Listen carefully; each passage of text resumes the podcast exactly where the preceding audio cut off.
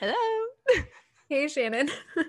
Hi. So, do you feel like you have also aged many years in Bachelor Um, World the last week? Please allow me to reintroduce myself. I'm an entirely new person. I am I am born again. Yeah, like I actually, it's interesting that you say that because it really does feel. I I didn't express that sentiment to you, but I've been feeling that way. I feel like a more, I don't want to say mature, but definitely older version of myself. You know what I also feel like too is I feel like I feel like finally the rest of the world is coming down as far as we are into this bachelor world of this bachelor pit. I also think that uh, shout out to Bachelor Clues who constantly on Game of Roses and his own Instagram constantly says that the Bachelor is the biggest the Bachelor franchise, all the shows are the biggest representation of American society as is right now. And if Would agree. the events of this week have not proven that to people who watch this show, they are in denial because it is a one to one, one to one. American life, Bachelor, they are equal, they are the same. And it is absolutely impossible to deny that now after the literal shit show that was fucking Chris Harrison running his mouth to his own like child uh, not like child but like Rachel Lindsay being having been a I mean, bachelor the way like, he it's like- fucking speaks to her. well, I was confuse me. actually, well, you know, I was genuinely, this is another thing, I was genuinely triggered listening to him speak to her when I was watching that interview because I've had that conversation. And I'm not a black woman. I can't even imagine. I will never imagine, never know what it's like to be Rachel having to fucking listen to that. But I, all I know is my own experience of watching him. I have had that conversation with these fucking racist ass Republicans. Okay. And they are all like that. Like people, I have so many people are like, wow, Chris Harrison really said that. Why did he say that? What like it's because they are all like that. They it just happened to be Mercury retrograde and he decided that he needed to open his fucking mouth. He was okay. So, for any listeners who don't know, there was um, some fucking shenanigans that happened, like just downright. Okay, okay. I have a so so Chris Harrison. We can agree. Um, also for any listeners who haven't seen us on YouTube and don't follow our Instagram too closely, we are both white women. Um, just so we jump off there, and um, I okay. So there's nobody, nobody in media right now who, in theory, has had as much media coaching as Chris Harrison. Chris Harrison is yes. should be the most professional of the bland white men that are paid to narrate things. Right. So they paid to be on our screen to move shows along, like just host He's- things like it's like him and Ryan. But let's add the fucking insult though. Ellen. They're so popular. Literally, let us add the insult. I, I like I total offense meant, but like Chris Harrison is as successful as he is because he is so fucking boring and palatable. Imagine. And- Imagine being so well paid for literally being a piece of fucking Wonder Bread. Imagine and eight million dollars a year. and he like walked into this show what like luck luck wise like chris harrison's journey like so not that If i would like find me- support not that i would support listening to this now but chris harrison does have an interview with nick viall on his pod- podcast nick viall's podcast from like it was i think it was done in 2019 it was during hannah b's season because he, was- they were actively talking about uh, her and luke p. But Yeah. there were other tidbits of shit that he would say and he you know he was just like a regular old fucking sports broadcast journalist like which Is also that what he went to school for? Because I could not for the life of me fucking find Yes, what Chris he Harrison may have been- in. he may have been like he's essentially you know he obviously didn't go to mizzou right but he's like that like he's a broadcast yes that is what he did he um and he was a sports broadcaster prior to being on The Bachelor. And then he moved to California, was doing, I think he said he was he was broadcasting for the Dodgers. Fuck, I don't remember. But he was like on the radio and he was on and, and and doing shit like that. What's shocking and like what was so telling about it is that he is the most like media Yeah. trained person in television right now. This- And that was the least professional. it was insane. It was insane. Like, that gave me the vibes to- of the girl who told Gayle King, like, enough, Gayle. oh my God. Yeah, when people get really unhinged on news channels, like I think about Oh I think about even like what's her face? Um Catch Me Outside about that, whatever the fuck on Dr. Phil. Like, Uh, um, Danielle Bregoli. I know that. yeah. name. And so her, she but- right like i don't know her I d- I like, don't know know her. of her Like- like i ugh.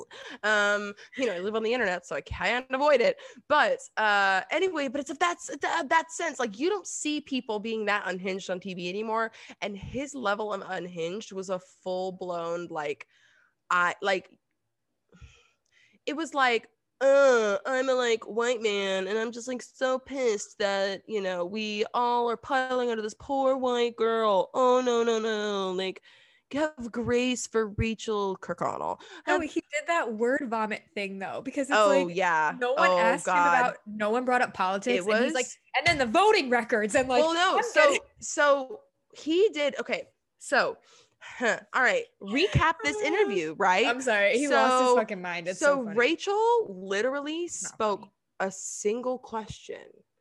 So, and this interview or the, the the chunk of the interview that we like heard and that is like very viral, right? Is like 10 minutes long, 10 to 13 minutes long or somewhere around there. She asks one question about the Rachel Kirkconnell scandal, which we have discussed about the sorority, the fraternity party, the Old South parties. And Chris unravels fully. Like he tries at first to say, oh, well, you know, we need to let her speak, i.e., we need to let her speak on Women Tell All slash after the final rose when she wins, probably at this No, point. we have to because stall until mm. she. yeah, we have to stall. So I'm stalling for her, but I'm now failing at stalling. Like he, I think that they actively were like, like he probably was prompted to to stall or to say something of that sort. But he something in his brain broke because it's like something again, like you said, something in his training. Because again, I should not. Chris Harrison is for sure, no doubt, racist.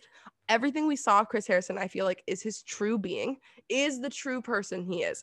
However, what I'm saying was unraveling was the media training that you mentioned. Like his ability to keep his fucking cool on TV just fucking left the window, uh, out of the picture. His his buddy up broness to Matt, we, he didn't learn a thing. Nothing. Nothing happened. No, nothing. Okay. And for him to so he unravels and is trying to defend Rachel in a we just need to give her grace, let her speak. Uh, but then but then he decides decides to say that this party was oh, I saw one picture of one girl at a party 5 years ago. I'm s- mm. Chris, I know that time is fake and 2020 is absurd, but um 2018 was not 5 years ago. Um, And also he then also multiple times called her 18 um, and kept referring to her as a young girl and of course as we the, the common imagery of like white victims being um oh they're young they're like oh they just don't, don't know any better like that poor little Please girl was just like coerced into going to that party she was I need forced to to, be wear the costume she was forced to smile in the pictures she's just like a okay, like sweet little dove. Alexis. I literally like the pictures, David. she was forced to do it. She didn't mean it at all ever. Like oh No, but actually, only liking all of her other friends' pictures and smiling and all. It's oh my god. It's like it's like that same shit that we have to hear all the time. And no, so no, a no, no. Chris Harrison. She was not 18. She was 21. No, Chris Harrison. It was not five years ago. It was 2018. Get it the fuck together. Stop trying to paint this narrative to your. Because the problem with that, the problem with what he's doing, and he knows what he's fucking doing, is he is speaking directly to the white audience that doesn't want to a want to believe him as being a racist person and b doesn't know fully this news like doesn't fully know the tea about rachel. So what he's saying oh it was five years ago she was 18 he's trying to brainwash like the, essentially he's trying to fake news his way out of telling these like making these people think the people that are going to defend him which did in droves so many the comments of Fucking various sickening. batch it. Sickening. It's actually disgusting. I mean, like I know the audience of this show, I know it, but it's like seeing it so on display is absurd. But anyway, so it's like he knows. well, the guy that fucking tweeted at me last night. It Yeah. wasn't even like mean, but like I have seven followers on Twitter, sir. Who are you fighting with about really Trump? though, literally. Please relax. Um, yeah. So that being said, it's just like Chris. Chris had this whole full like racist uncle meltdown essentially. Like he started talking about what, and the, the other thing too that he did that is a classic conservative thing is okay. So a he's gaslighting. Uh, He's gaslighting not only the people watching the show who who know this whatever about the age and stuff, but he's gaslighting Rachel, like Rachel Lindsay. s- Not God, it's so annoying that they're both. No, yeah, Rachels. literally like the woman he's speaking to, like He's in answering like- these questions. Yeah. And he's like condescending to her actively, being like, Well, who are you to talk, Rachel? Oh, I don't know. I think she's been the bachelorette and she's a fucking black woman. and not even that, but it's like how how your funny- interviewer. She's interviewing you, Chris Harrison. Like, I know you're used to being on the on the interview side, buddy, but you're being interviewed. Like, you're the one making a fool of yourself. Rachel is being fucking fine, sitting there, letting letting you unravel. Oh my god, it's just It like was a lot. Yeah. it was definitely a lot to watch. and so anyway, and Rachel, thankfully, Rachel Lindsay. So I have to feel like I have to reference. So like Rachel Lindsay, she does say, uh, no, 2018 was not five years ago, and she was not 18. she Well, it's loved like, Rachel. I Thank you for think being that it's- journalist in that I wish that it's interesting because I found this to be like a really harrowing point, and there are a lot of things that Rachel says.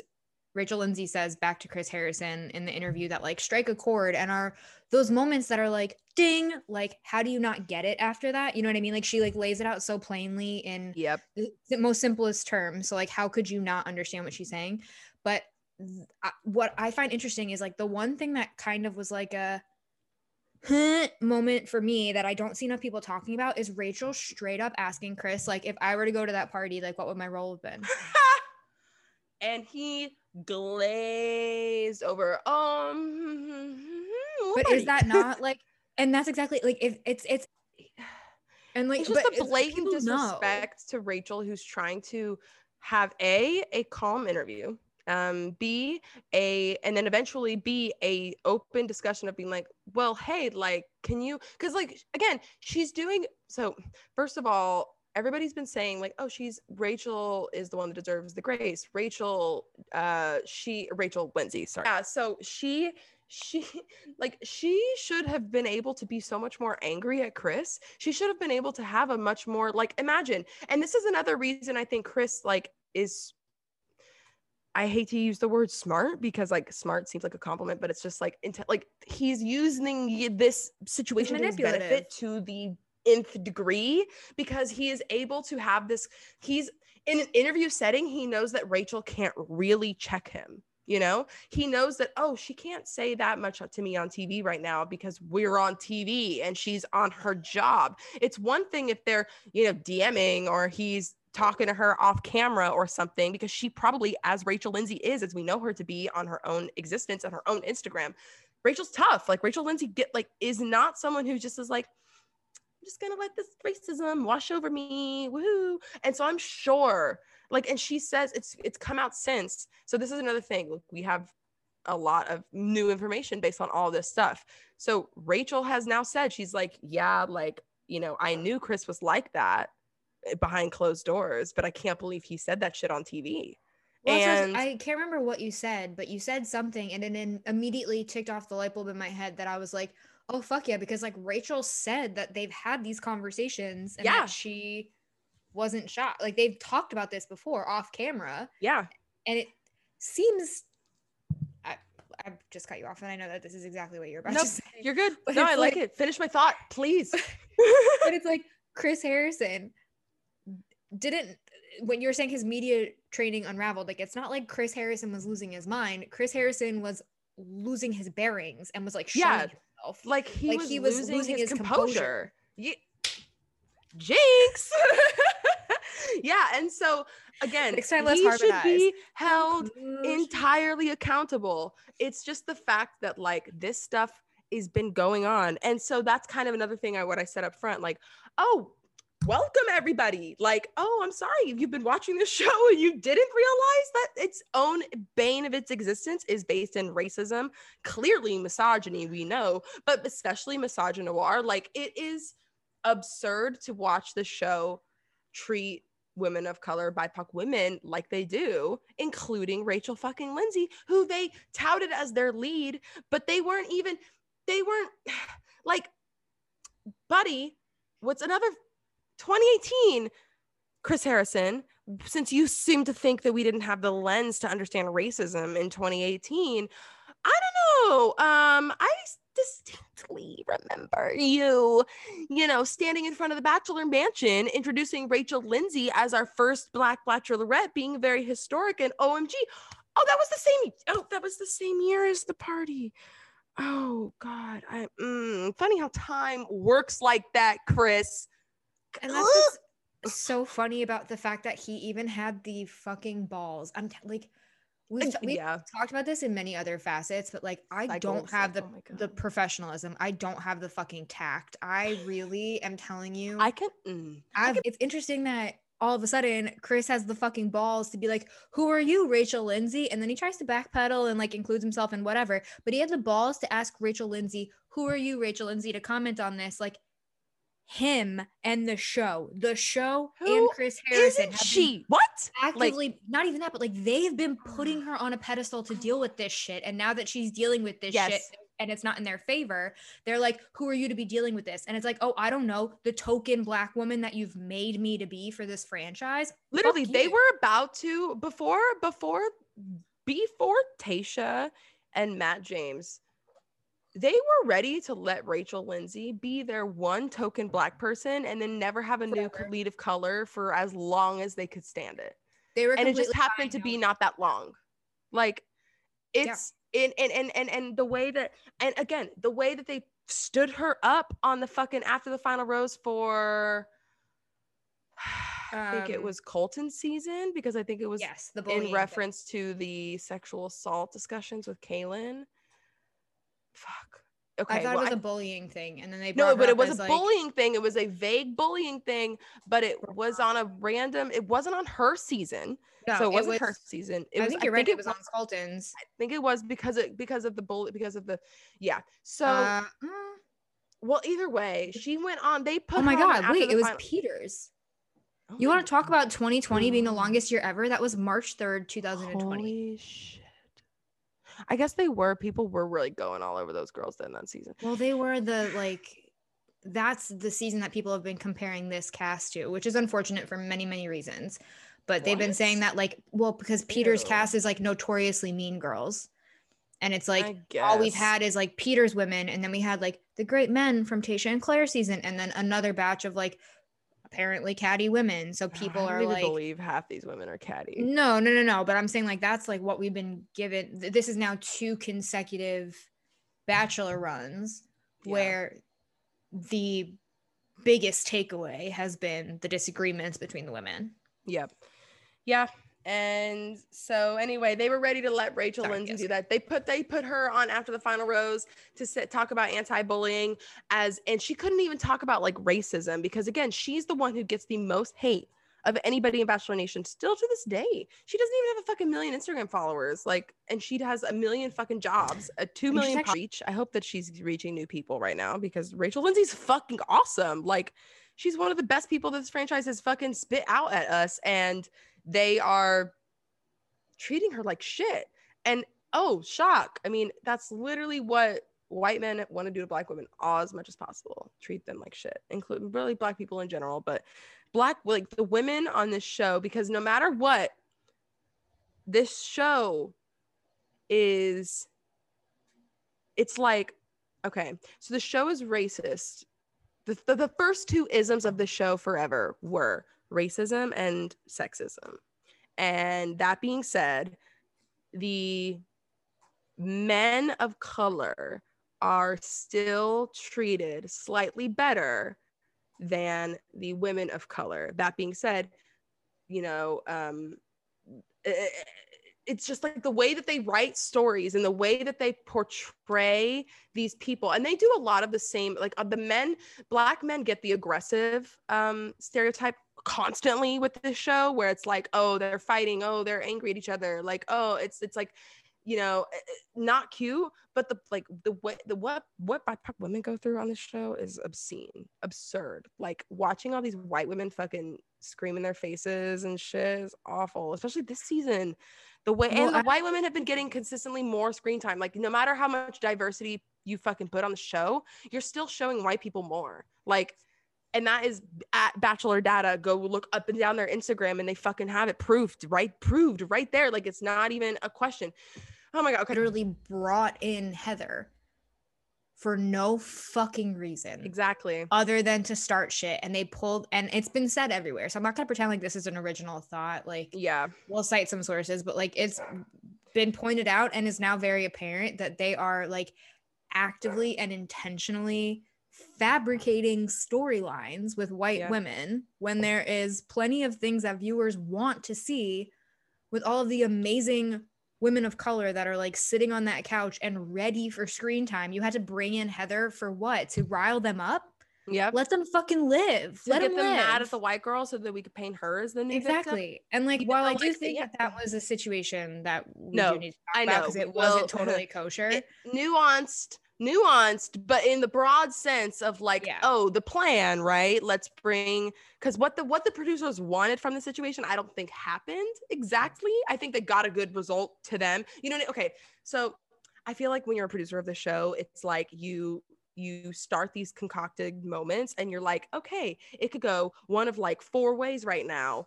My favorite of the way is this way. That's the most drama, but I'm happy if it goes this way, this way, or this way too. Yeah. I feel like what they wanted was the most drama, which was like Heather yelling, like like everyone arguing a lot. When instead they got when I guess we're yeah jumping ahead, but to round out this this this Chris Harrison shit. So yes obviously there are petitions now to sign to fire Chris Harrison.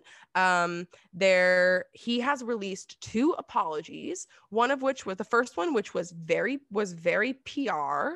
Um, and he's like, I'm learning and listening. Well, honestly, Chris Harrison's apology, we should have played bingo with. I didn't even like can you believe we should do the bingo?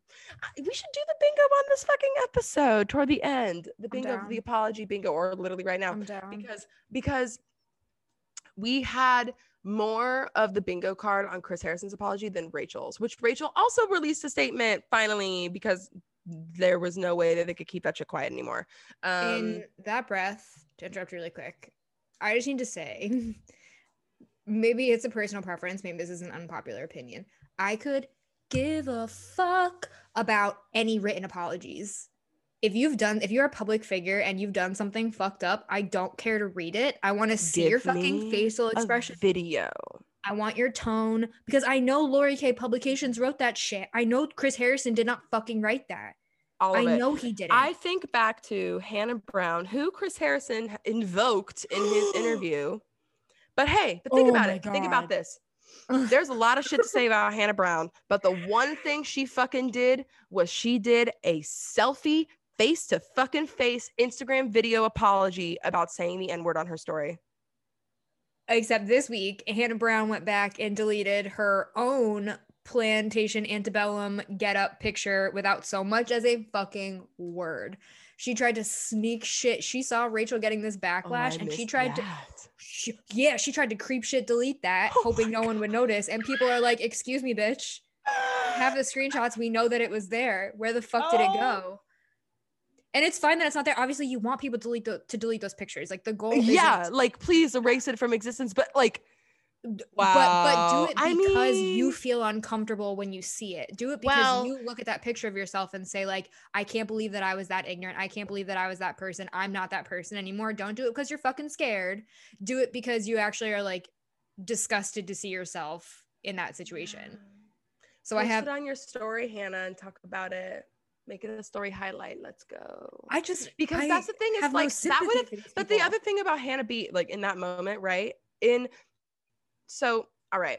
So back to before I knew this information, when I was talking about her N-word apology, she was very like, Oh yeah, I'm sorry to drop that bomb on you. no, no, no, no, no, because now I have a great like I have a great mm, don't worry, don't worry. We're we're we're, we're evolving. Okay, so Hannah B apologizes face to face on an Instagram story, on an Instagram live, or whatever the fuck it was. I don't remember what it was, but it was a video to her grid to the face of apology, talking about I am getting off of the social media and doing a lot of learning and doing this. And then she came back and she did another video of shit that she learned actively from The reading and writing it. Uh-huh, and the- yep. notes, all that. Okay.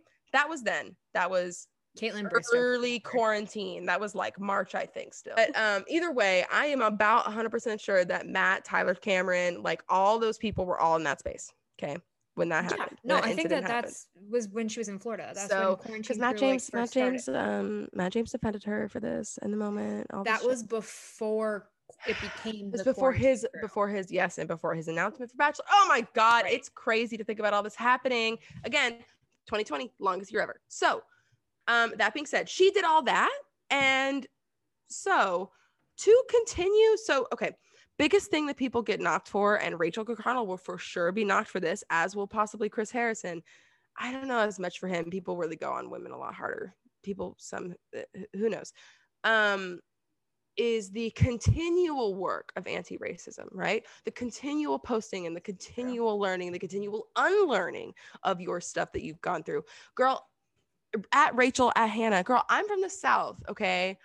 I i understand and i have not understand in a bad way i do not understand the racism fuck that for of unlearning things like of unlearning behaviors of unlearning thought patterns of unlearning all sorts of things that oppress people because yes it is a fact of the matter when you grow up in the south white in the south and especially in a republican family like there are the, some few people i kind of not really i don't think i know anybody from the south my personal friends from the south that have actual liberal parents but when you grow up in that environment yes it it infiltrates your brain okay but there is so much unlearning to do. You have to keep going. So that being said, when you do a fuck up, when you fuck up like this, like Hannah did, and you come back and you do all this, you have to show you're continuing to do the work and continuing to learn because as a white person, we are literally programmed to be racist. We are constantly having to learn to not be racist even when we think we are being the least racist people ever we're not. Like like it's just not that's just a fact. And it's not something and it's again i understand when i say i understand i understand the uncomfortable feeling that rachel and rachel kirkconnell that hannah b that all these dumb white girls have had to go through to have had to feel because i have been there girl. But you know where i have not been i have not been in this not been going to old south parties and i have not been a public figure saying the n word on my story. I have not been doing that shit and that is not cool and you need to continue to do work to unlearn that bullshit and you need to continue to do shit to do like mm. so that being said hannah b could have in this moment having herself a photo of her at an old south party she could have posted this on her story. She could have said i did this too and it's not okay I am now learning that this was not okay. And she could call out herself before anyone else calls her out. She could talk about it in an unlearned, like, look, this is not okay. And what Rachel Kirkconnell did is also not okay. And I want her to denounce that not being like you could, she could, you know what I mean? Like she could come, she could jump it. She could do that. She could jump up in the front. And that would literally show people that she is attempting, attempting, right? Some molecule of like learning. But instead, she's got to be sneaky and delete it because she doesn't want to do it because she wants to feel like that one apology and that one time of taking notes wasn't enough. Right. It's like, oh my God, I was canceled one time. I'm so scared to be like canceled again. And it's like, Exactly. when in that- that moment could have just been another learning moment, another teaching moment for both Well, learning, learning for Hannah, using it to teach her million, two million plus followers, because that is the thing, is she has a shitload of followers. And oh, did you notice by the way that all of the um, super, super high follower count white women of the franchise just so happened this week to just like not hardly be on social media. Man, dude. Fuck all of you, Tia. Han- like I'm thinking about. Sorry, I can't even think of all of them at the It's time. okay. Tia, All Amanda can think about is Stanton, Fucking um, fucking all these white women who have just happened to take the same week off social media. Mm. Oh, yeah. Those DMs you're probably getting flooded with. Every bachelor account ever tagging y'all and asking why you haven't spoken up to your millions of followers about a literal racist host that you have had interaction with. Like, hey, hey, hey, this, uh, it's just anyway. So that being said, we're getting heated. I'm getting Well, it's just heated. It's heated interesting thinking about all because this like shit again. I'm gonna drink. As I as I stated before, um, we are both white women. Like we are we are a part of the conversation only from the stance that like we are anti-racist. Like speaking for you and I personally. working and yeah, like and actively trying to be right exactly like no one's sitting there and like yeah and it's not so much about being like um my opinion doesn't matter because i'm white and this is like a problem for people of color like that's fucking bullshit and a cop out and like not a single person should feel okay feeling like that. That's unacceptable and not enough. But like my feelings about the apologies are not relevant because no one's apologizing Yeah. to me you know? In all seriousness like i know that we as white people like as you were saying like we are conditioned to maybe i i thought of a really good way to word this on the train and it's bl- escaping me now but it's like no but it's like um you can like like doing something racist oh i don't i'm scared. I'm so afraid that i'm gonna like say this wrong but like i feel like again, hey, we are doing something are white people. racist or like doing something with racist undertones could mean that you are a racist, but it could mean that you, like you said, like are a product of your environment. But Well, but it's just unaware it's up to- because well- it's like yeah, my my biggest my biggest fucking thing with Rachel is that everyone keeps saying Rachel is a product of her environment. Rachel's a product of her a product of her environment. And as you were saying with the to go to that South, like party. you are not it's not even that though i have no sympathy for anyone saying that shit you have people that are living in fucking north dakota dressing like they're on fucking venice beach in california because social media has made literally the world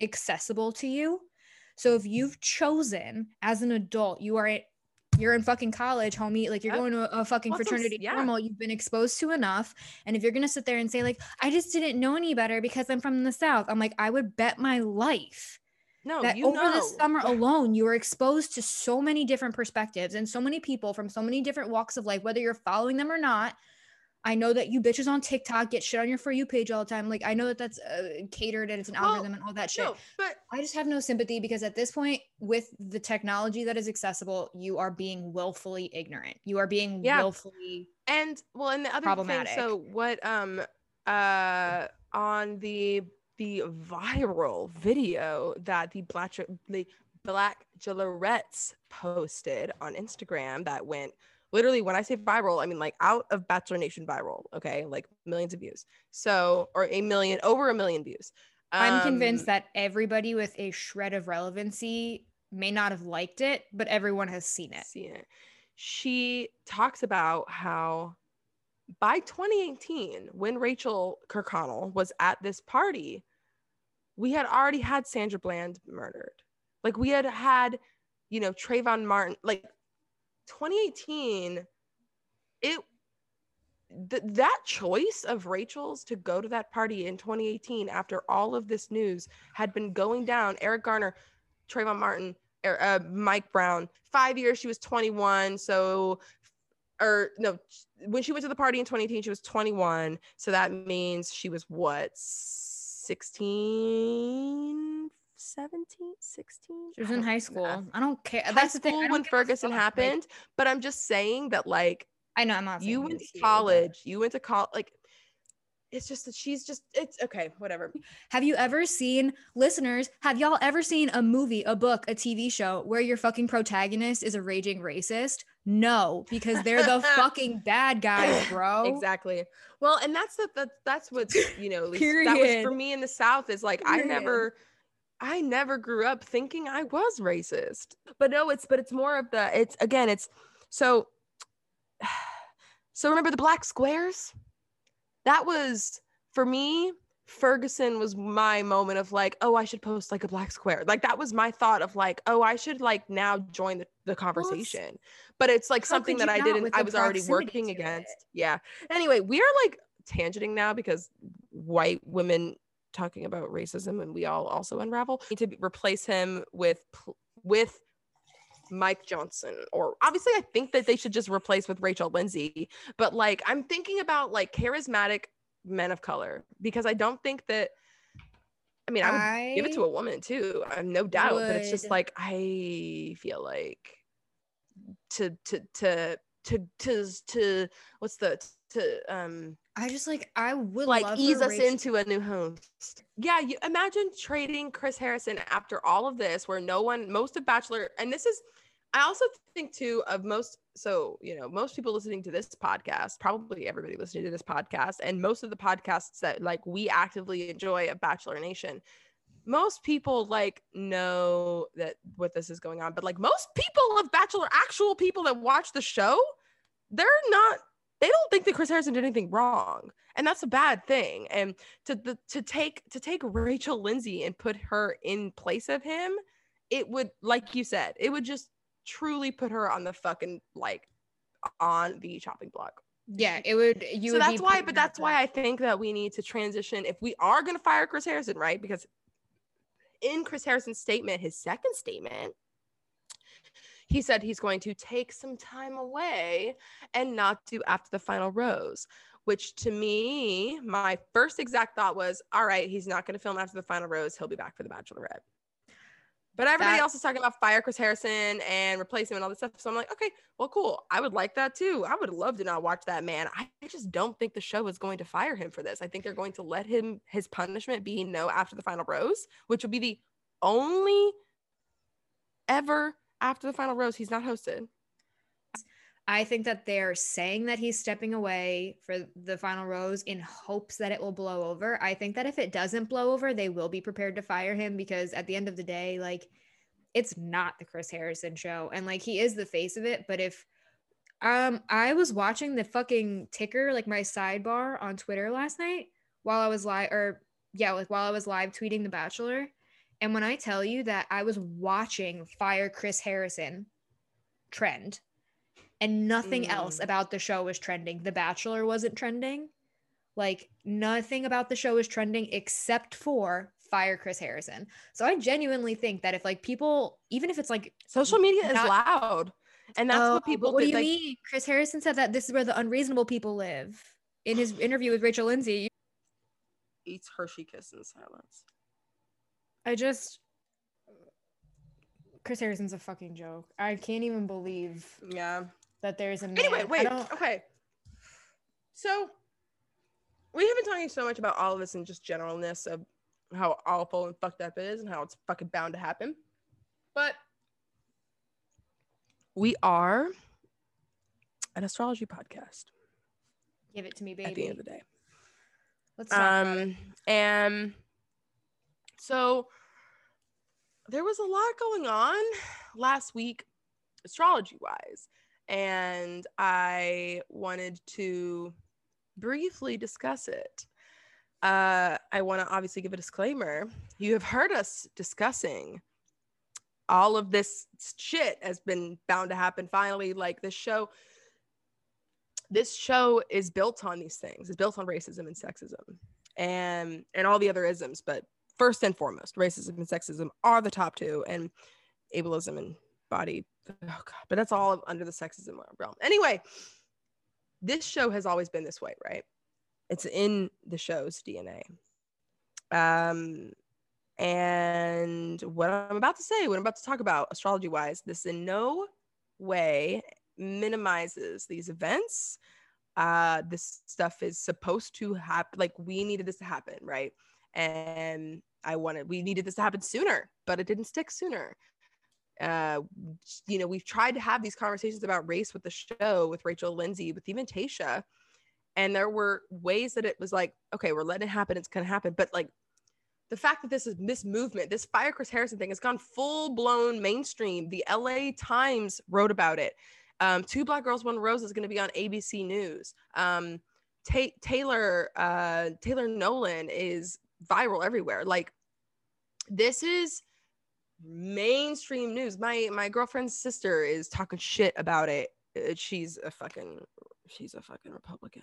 Um, but but like that's like it, it, it is happening, right? Like it's it's everywhere. So that being said, um, all this shit cycles, right? Cycles happen and they and so all that disclaimer being said, um, everything, including obviously people like Chris Harrison, have birth charts. Uh, but did you know that you can pull a birth chart for anything that has a official start date and time? Uh, so really like in what Our podcast is a institutions? Capricorn. Yes, it is. Our podcast is a Capricorn. Funny. So, anyway, exactly. You can pull a chart for any of that stuff. So, obviously, I pull a chart for The Bachelor because The Oh my God, Bachelor premiered. The Bachelor premiered on March 25th, 2002 at 9 p.m. Eastern T- Standard Time. Yes, 9 p.m. It was 9 p.m. It was only an hour on its first season, or it was 9 to, to 11. But either way, it was 9 p.m. So I pulled the chart. Uh, and um I have I what's funny is I have I pulled this chart like a long time ago before we even ever did a recap, even on your old podcast. Um, and I did a little Twitter thread about it uh, at Astrology Chef, but that shit's buried now somewhere on my feed. Um, but that being said, uh, the the show, just for everyone's reference, the show's big three is the show is an Aries sun, a Leo moon, and a Scorpio rising, which honestly makes sense because if there's anything that this show attracts more of, I'm learning and realizing and fully noticing is Scorpio risings. And you know what I was also thinking about when I was talking to my chart twin, Emily? Uh, she thinks that Chris Harrison, and I also agree, uh, is likely a Scorpio rising to match up with the show's rising sign because Chris Harrison is a Leo sun and the show has a Leo moon. And so Chris's identity, his sun sign, and his Mercury, which is the way he communicates and like all that stuff, is literally on what is called the midheaven of the uh of the show. So MC midheaven, it's like the uh, highest point of the chart. When you look at the circle, uh, it's kind of where we can look at a place, uh, like a place in our charts we can look at to see what we're doing the most in the public eye. Uh, and how we find a spot in our career and that kind of thing. So, Chris having his sun and Mercury right there on the show's midheaven and moon is literally, he is the face. Like, he is the actual presentation like he is the, the identity of the show not the identity of the show and like the you know we could survive without chris harrison but but he is the original host right He's the face so in, it. in theory we should be we should be looking at leos to replace him just saying um Hey guys. leo suns uh but yeah yes jess uh, let's put jess in front of jess I would love Harrison the job. Um, but anyway, so that being said, Chris Harrison, it wouldn't surprise me if he was a Scorpio rising and uh just like the show because he has a Scorpio Jupiter and I could see him with Jupiter in the first. Lucky little motherfucker. And also very, very um driven, which is a classic like Scorpio Jupiter is people who are very like power hungry. Uh and uh well, you know, proof is in the pudding. So anyway, back to the show's chart. So that is there a way? Wait, can I can I share my screen on Zoom? you should be able to. Um, had a little blip. Uh, we were trying to share a screen, and then the audio decided to like have a moment. Um, we're good. We're good. We made it. We're back. We're refreshed. All right. Um. Anyway, we left off trying to. I left off trying to talk about charts. Yes. That's what I left off trying to do. So I'm gonna do that. All right. This is what I wanted to show you guys. Yeah. So here's a chart. I'm in the corner. I'm gonna push this, push this down here. Okay, great. All right. Ooh, ooh, look at that. Wow. So- I am such a fucking Zoom newbie. Everybody who's watching me who has like normal day jobs are like, get it together. I never use Zoom, guys, except for this. Okay. I'm feeling technologically advanced.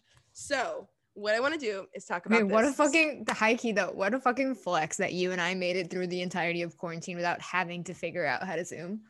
Honestly, it is a whole flex because you you, you and I are both in food service. Like what What- Zoom was not essential explain to, to, my me life how last I would need Zoom for my job, which is non-existent during the pandemic. Well, surprise this. We've created a job for ourselves. right. So anyway, guys, here we are. sorry. This is the chart. So if you've not seen a true astrological chart before, yes, they are circles. So um, can you see my mouse? If I do like this, can Yes, see I can. Mousy. yay! Okay, great. So um, the green stuff right here on the bottom, all these little green symbols on the outer edge of the chart, those are the transits. So like on the date, which you can see up in this corner, transits February 12th. This was the day, this was the interview day. Okay. This was the day that it all happened. This is also a chart that I I pulled this chart probably like a couple hours after the news dropped. So this may not be an exact time chart, but I really wouldn't be surprised. Like like all this stuff tracks for all of this happening right now. So I have a lot to say. Um this is what I was talking about earlier. The Leo moon and the midheaven. This is the most important like this is the this is the part of the chart that we see the most because it's a television show. This is the public sphere of the chart. That being said, down here, so see the little 10. This is the 10th house. So this is a free chart reading lesson for everybody. Um, this is the 10th house. And because of the moon symbol and the MC, this is how we know the moon and the midheaven are in this house. Opposite the 10th house, right down here, is the fourth house. And we have in this, we have Neptune, which is a little trident, and we have Uranus right here. So Uranus, moon. Ooh, whoa, that's exact moon Uranus opposition. LOL. Okay, so this being said, we have. I wish I could point with my fingers, and but the mouse is feeling funny. Um, we have an Aquarius fourth house. So all of this stuff down here, not Pluto. Pluto's in Capricorn here, but we have Saturn, Jupiter, Venus, Mercury retrograde. It's really hard to see the little R, but there is a little R down there. Mercury retrograde, Sun and Moon. The new moon. There's the Sun and the Moon. So when the Moon and the Sun are in the same sign, it is a new moon, and that is, you know, we we see the we see the quote unquote shadow side of the moon, which is like we don't see the moon at all because it's not lit up. We only see the moon when it's reflecting the sun's light. So that being said, the new moon had just happened, right? It was just a little bit after because if it was exact, those two would be happening. It was in the fourth house opposite the, the Leo moon in the midheaven and the midheaven. That being said, all of this Aquarius stellium, stellium means multiple planets in one sign. Um, all this Aquarius stellium energy is opposing the public part of the chart. And the fourth house is often representative of things that are kind of um, not like hidden fully because that's like the 12th house, but hidden in a way that's like the emotional core, the emotional center. So with the fourth house, it's like the heritage of the show, the culture of the show at home, right? What the what the what the behind the scenes of the show. Honestly, this is a great way to okay, great way to put it with a television show's chart. Fourth house is behind the scenes, 10th house is what we see, okay? So with the fourth house, all of those planets are in the fourth house, right? And they're lighting the shit up. Neptune, it's right on Neptune. Neptune is something that wants to glamorize things, wants to hide things from us. We don't want to necessarily believe, you know, like we're we're able to be put under a spell by Neptune. It's like a classic. Neptune literally rules celebrities. Okay, so I feel like I'm not say, saying this succinctly enough because I don't know how to properly say it out of my brain. Let me find what I said on the on the story that I almost posted and didn't post. But essentially, having all of this opposing that Leo moon is it is putting the actual like public perception of the show in question because all of the hidden stuff of the show, i.e., the racism, i.e., Chris Harrison's bullshit, is coming out and is being shown to light. And this is Mercury retrograde's doing, you know, like Mercury retrograde always does something, right? But Mercury retrograde being opposite the sun's or the show's moon is just like a mess. And the midheaven, woo! It's like not great. Hang on, let me find the story that I wrote to see my exact things that I wrote so I can. All right. Okay. Uh, so yeah, the new moon in Aquarius, which is opposite the Leo um, Leo moon in the midheaven, public reckoning, darker hidden secrets are being exposed to the public. Okay, now that's the new moon. What we have also going on over here is the uh, nodal return right here. So in the eighth house, you see this little upside down U, and this is what's called the north node, and the nodes uh, trigger eclipses. So we are having a north node return uh, a nodal return for anything means like kind of a like refresh uh the the value the values of the show are being um kind of like looked at again like this it's this is a this honestly nodal returns are a time for like change let's grow up. We have nodal returns at 18 years old and at uh so like with 18 is like the time when we're like wow my childhood is done and now I get to be an adult. What do I do now? So having a nodal return at all is just like a big moment for the show to be able to be like, okay, what do we do next? And what's interesting is they have it in the eighth house and that is essentially like they emotionally use and manipulate their cast members for money and that is essentially what the eighth house absolutely represents other people's resources as well as like other people's mental health and the shame around it and and, and so the fact that the show has that happening there and Saturn, like the responsibility, like the like the the, the the show makes a whole career out of doing this to people. It's trash. Um, and the other major thing that's happening too is uh, over here, Taurus Mars in the seventh house is having a Mars return. The show's chart is a Scorpio rising, which means that it's ruled by Mars. The whole show's chart is ruled by Mars. That's why we watch so many fights happen on the show. That's why it's known for the drama that and and also Leo moon, right? So anyway, a Mars return is action. It's like reflecting on okay we're having a year of it's like a reflection on our actions that we take and the fact that it's having an exact mars return we uh action is being taken by others because it's in the seventh house the seventh house of other people. Uh so it's uh, other people are starting to take this action against the show and that is where rachel lindsay's chart comes in. Rachel is a taurus and i don't even need to pull up her whole chart for it but like Rachel is a Taurus sun and Taurus Mercury. And that being said, like you put that shit in the seventh house of the show, she is actually like she is this transit. Like it's the best way to describe a human being being a transit is we as people are transits for our parents. We are the living embodiment of a transit to our mothers because it's like we are we were born, right? So like a birth is something like that's a transit that happens and you are you are the walking embodiment of whatever like that's your chart right? Your chart is a transit for your parents. It's like when you look at synastry charts of you and your parents it's like what was going on in their chart when you were born. It's really crazy. So rachel lindsay being rachel is essentially the transit. She is the catalyst. She is the one who is triggering this mars return stuff. She's the taurus who is coming through like hey this shit needs to be changed. I'm going to ask you this question and I'm going to make you unravel. And now everything else is going to domino effect around you. God damn. It's like art watching it, honestly. Like, and this is like, so in astrology circles, this is kind of what we call an astrologer good. And it's not a good thing. Racism is not a good thing. But what an, a quote, an astrologer good is, is when like you see something happen and then you pull the chart for it and it's like couldn't be more perfectly written or it's like when you just see something that's like okay that like Rachel's Rachel being the Taurus transit for this is the astrologer good to me. Like I'm like, yes.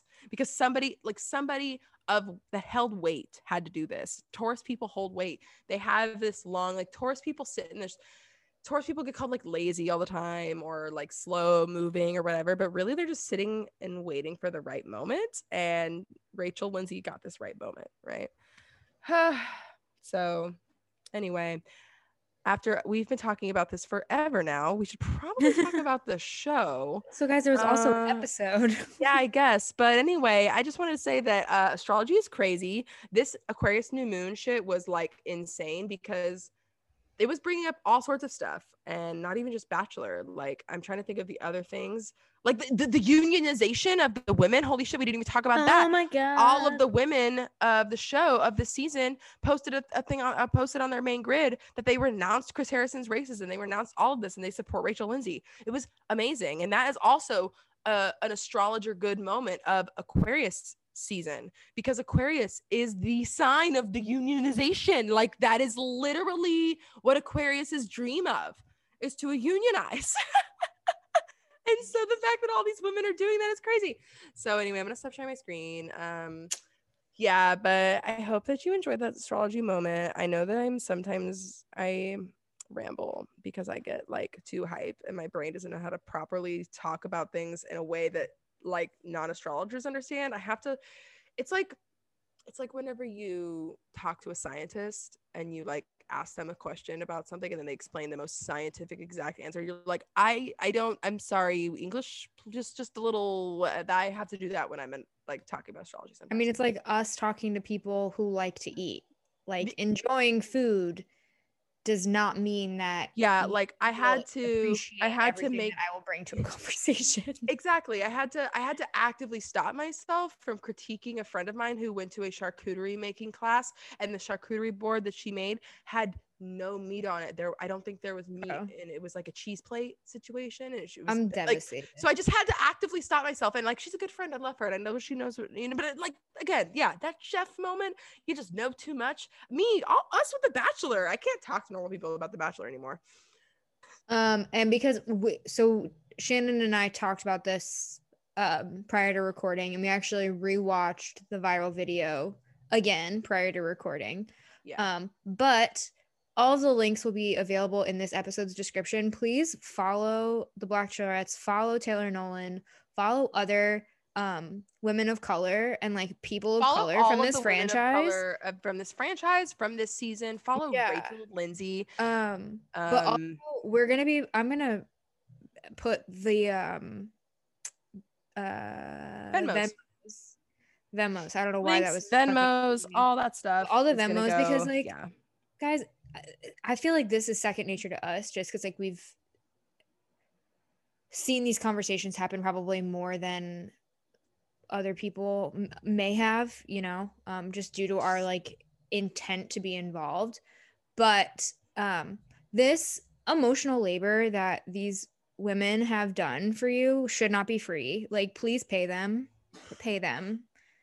Send them money. Like do things to benefit them. They've yeah been on the receiving end of all of this fucking bullshit and have still managed to find the time to be polite and give you the fucking grace that you say that you want. So compensate them, please. yep and, And that's that on that.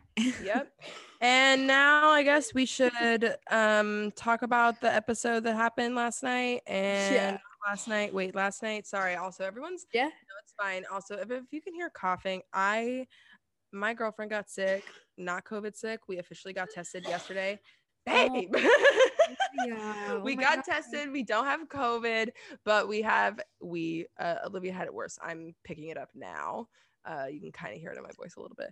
But Mhm. um, i'm starting to get congested and coughing a little bit. So if you hear any of that stuff that's just because we're sick over here but we're covid negative because we don't do anything. Humidifier, right? Oh yeah yeah i should do that Good. but Do I also have I also have this magic, which is from Italy. Mm. So it's it's literally no spray, but it's Vicks. I've had that. Yeah, but for some reason they don't sell it here anymore. But I got it in they Italy. Don't sell the they don't sell the actual solution that you spray up. They only sell those like sticks that have the shit inside that you like put it up to your nose and smell. They don't sell the actual solution. Yeah, I think it's because people were probably like doing something with it. But either You way, can do too much. You can yeah, but this stuff is is like amazing. Like you two squirts this and you were like breathing clear. It is it is magic. So um I love that. shout out to Italy for the for the good shit. All right, so holy shit, uh this episode happened. and It was boring as fuck. So let's talk about it really fast so we can be done. Tee-hee. Um wow. Uh so Heather's here.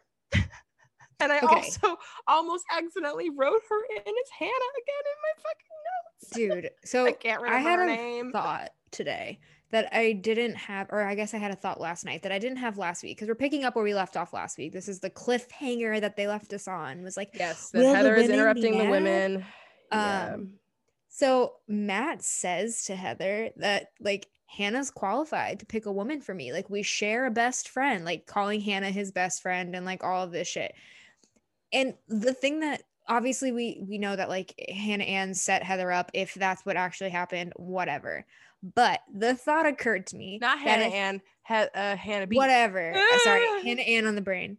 Um, I blame her for the feta pasta on TikTok, and I don't know why, but I know that it's somehow full circle. No, she's because honestly, of Hannah Ann. It's her fault. honestly, I'm, I'm, bu- uh, mm, the feta. She's not smart enough for the feta thing. Okay. I don't want to talk about it. We have people All right, baking we feta. got- Smarts yeah. is not a thing. Anyway, um, anyway, so We should have an thought episode of process- Average Bear podcast where we talk about viral food trends. Okay. Yep, Anyway. okay, next. great. We'll record that later this week. Um, so I had the thought where like, if I'm a woman and I'm vying for Matt's affection,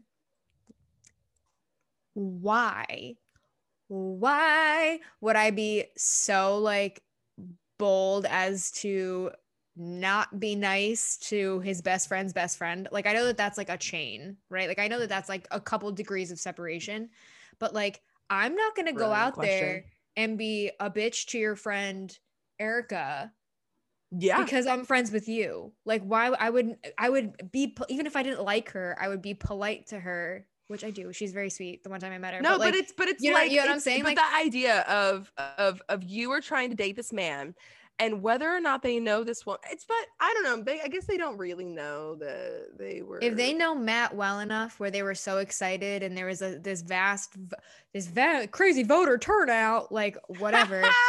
um, turn out, I love it. But like, if there was so much like excitement for Matt, these women would have to know something. And like, you know, he's best friends with Tyler. You, all of those women know he's best friends with Tyler. All of those women know that he was living with Hannah Brown. If the first thing Heather says when she walks in is Hannah Brown is my best friend, she told me I should be here. I understand not being like scared of anybody. Like, I get that. Like, I understand the Yeah. women being like, I don't care. I'm here for Matt. I don't care about you.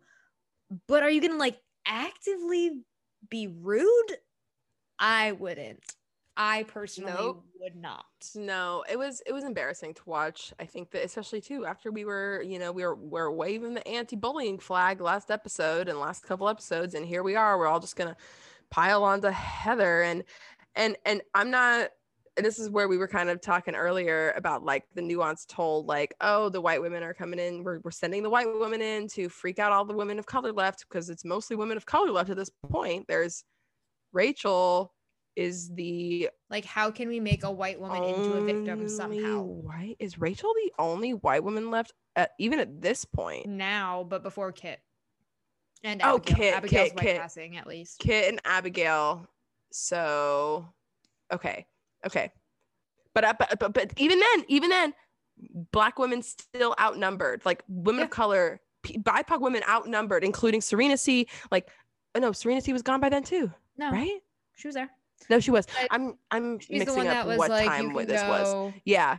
Oh um, yeah, yeah. You can go cry in your wanna hear it. interview. I don't want to hear it. God, they were being unnecessarily rude. Oh, so you um, messed up the first Bachelor, so you have to do the, you, your first season, so now you have to come to this one. Jessenia was Um, ruthless. That Scorpio in her was fucking jumping. She was not having it. I think she she like left all of her like composure with Katie or not with Katie um with MJ, yeah. with MJ, and then just like Dude, something in this the triggered her.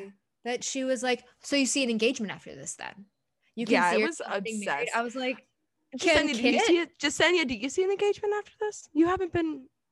have you been having this conversation with all of the women? Because like, are you the fucking engaged? From the It words of Chris like- Harrison, it are you was the a engagement lot, police? and and it was like and the women were literally like muttering like there was one woman who said this i don't have a quote for it but heather is literally speaking and someone goes can you just please leave and i was like, yeah, like like it was just one of those moments of just being like where you're standing there and it genuinely like it's it is like the movie mean girls where you're just like uh oh, they're all just to be like this rude to me straight up in the minute.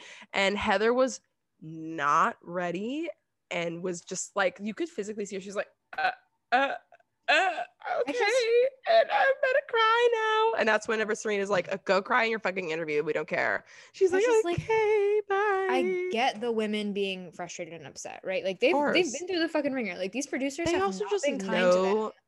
What's they've been like, having the yeah. women come in like left and right. They've been introducing new people and like all the, like this is a lot more twists and turns than we've ever really seen with one cast of women. Like this was kind mm-hmm. of crazy. Um, just the frequency of it in general. So I can understand their frustration. And like I try to my like rule of thumb when I'm watching something on The Bachelor that like makes me upset or like makes me actually angry elicits elicits a reaction, right? Yeah, like I like kind of try to walk it backwards where I'm like, okay, like did I the whole like Frankenbiting nonsense? Like, did I see it come out of her mouth like yeah. without interruption? Like, like, did like... I physically see her say it? And then I'm like, what context could be missing to make this acceptable? And then sometimes it's just like not fucking acceptable. So like I try to account for producer manipulation. It's and, like, it's all like of this shit it's like when you have when you're having a like panic attack and you're like, okay, what five things can I see? What five things can I smell? What basically five things can yeah. I touch? It's Almost like exactly that's like exactly that. the process of going through. Okay, so we've started with did this woman choose to be in this situation? Did this but it's like, like did I like physically are... see her say it or did I hear it? If I saw yeah. her say it, did it look like she was speaking to somebody, but like they're trying to make it look like I, I like go I walk it back. Yeah, who like, does it look like she's directing it to somebody? Right. Does it look like, like we have does it look like we skipped shit. ahead? Are we in a new location? Are we in a yes. new dress? Like what is happening? So you get what I'm saying? Yeah. So, like I try to 100%. account for that shit. And then like but there are this times where like a lot. They just had her. Though. Heather like, was standing there staring at the women, standing up. She didn't even Heather didn't even get a seat. She didn't even That's what I was gonna among say. the women. Like, like she didn't even sit down. They just they just they just they just they she walked up and they're sitting on the chair. I'm on my couch, right? And they're sitting on she's like, she's like just like like I'm fucking throwing no, daggers I, at you from this couch. but exactly. And like that's what I was gonna say is like I understand no. that their frustration because they've been fucking put through it, but like I don't understand how frustrated you can be knowing that you've been manipulated. Like the women that are currently there have been manipulated by producers of their own right. Like they've been watching the producers bring women in. Like I'm convinced that they're not all dumb. So like they have to have some sense of idea of what's going on. And like you you all really fucking think like y'all really thought that Heather just like up and showed up with a week to go with no help from the people that specifically lined your asses up on a couch that had no yep. room on it. Are you for real? Yeah. And that's the only thing that I have the beef with because I've I've seen it when I was live tweeting last night. I saw it go both ways where like some people were like, those girls are such mean girls, they're such bitches, such bullies, blah, blah, blah. And then I've seen other people that are saying, like, can you not see that we're being manipulated, that they ganged up on this girl? And I'm like, I saw that they were forced into a corner, but those words came out of their mouth. They said what they said, and I saw pretty much all of all of everybody saying all of these insults were direct to camera, camera to face. Yeah, people mouths speaking the insult directly at Heather, and Heather is just standing. It is the oh my god, you know what it is? Like what the fuck did oh she god, do? I want to make I want to make this so meme aggressively. I might make this a meme on the Instagram. The it's the woman uh screaming ah, to the cat at the table like uh, like literally, literally Heather. She was just like, uh, okay, and then she just she's like, and cried. They made her cry, and she ran out. and then, and then she didn't even spend any of the rest of the time with the women. She stayed in the like a room by herself the whole time, and I so. Just, and all of the women too. I'm just like they should also fucking bad. trust. They should also fucking trust that Matt is actually at this point not going to take her. Like before all of that information, she did talk to Matt, and it was this was okay. So I want to talk. Okay, Heather, I have to. I want to make this disclaimer because I think Heather is sweet and fucking precious. But there are like two versions of the Heather story I want to talk about because like we are talking about that one where like Heather and the women. Okay. But Heather and Matt is another story where I want to discuss a different part of Heather because I think that she is getting for sure the fool's edit. Bachelor producers are loving making fun of her with the pizza on her head, fucking with the revolving door, getting yelled at by the women, and getting dumped by Matt. That is what the producers were hype over, right? But I think about this woman. I think about poor Heather. She's such a Libra, the most Libra person on the show. And she sits down to Matt and she seems convinced in her own mind that she wants to be with him. Like she tells him, she's like, I booked a red eye. I rented this car, which I'm like, did they really have to? Did they really make her do this on her own? But she's just like, it's hard to find guys like that with a good heart because Hannah was like, Hannah told me you had a great heart. And she's like, it's hard to find like, like she somehow, it's like she created this entire Matt in her brain. It's like Clare and Dale all over again. I was about to say, hmm. Uh huh. Does that sound like? And he's literally like, I obviously haven't met you, but we share a best friend. But also, like, mm. he was just like, he was giving the most Sagittarius empty responses of like, I'm not into this, but I'm also not gonna immediately shut you down. Uh, but it was just like so odd because I also was just getting such pick me vibes from her in this. Like, girl, please, you don't want this man, I promise. I promise. I promise. Can we make Heather Martin bachelorette? No. I would like that because I would I would like I would like her to to have a man that's not shitty. All right, but anyway, So you want her to go through the bachelorette? Yeah, whatever. That'd be hilarious. It'd be a, a shit show. Hannah all over again. Um. Anyway, uh, whenever we come back, oh, I've made a fucking note. So we went to commercial during this part, and we come back to this rose ceremony night, and there is, and I know this could be literally at any point. I know this could be films for whatever, and they could put this B roll in at whatever point, whatever. But they gave us a shot of a full moon. and all I could think of was did Heather Martin was this was this filmed on a night of a full moon? Because if this was the night of a full moon, that is why these bitches are flipping shit. Because this is this was unraveling. And I my guesstimate on the full moon that this would have been, I would guess that this is either the Aries full moon conjunct Mars. And that was a messy, that was the messiest of all full moons of 2020, all of them in September. Um, however, it could have either been that full moon or it could have been the Taurus full moon. But the Taurus full moon during Scorpio season wasn't until Halloween. And I don't get the vibe that we're at the end of October yet in the filming process. I feel like we're Part probably thinks we're past it. past October. Because didn't they start filming in the beginning of September? I thought Or it was no. September 22nd. Oh, wait, you're right. Late September. I'm gonna Google it. Hold on. Okay, wait, hang on. I'm thinking. Okay, so there it Bachelor is getting filming. colder. There's still a lot of leaves. Maybe it is the maybe it is the Taurus full moon. Because if they started, that would have been about four weeks. Um, And yeah, then usually began, it's a began filming on process. Yeah. 20th. So we're Yeah. probably this probably is that. If Taurus it was on the moon. full moon, it was on the Halloween one. Wow. So this is Halloween night. Taurus full moon, Scorpio. That was a Taurus full moon conjunct Uranus. Oh my god! If it was if it was a full moon conjunct Uranus that day, if it was that if that was the day that this was filmed, Hannah showing up is literally Uranus being like, "Surprise, bitches!"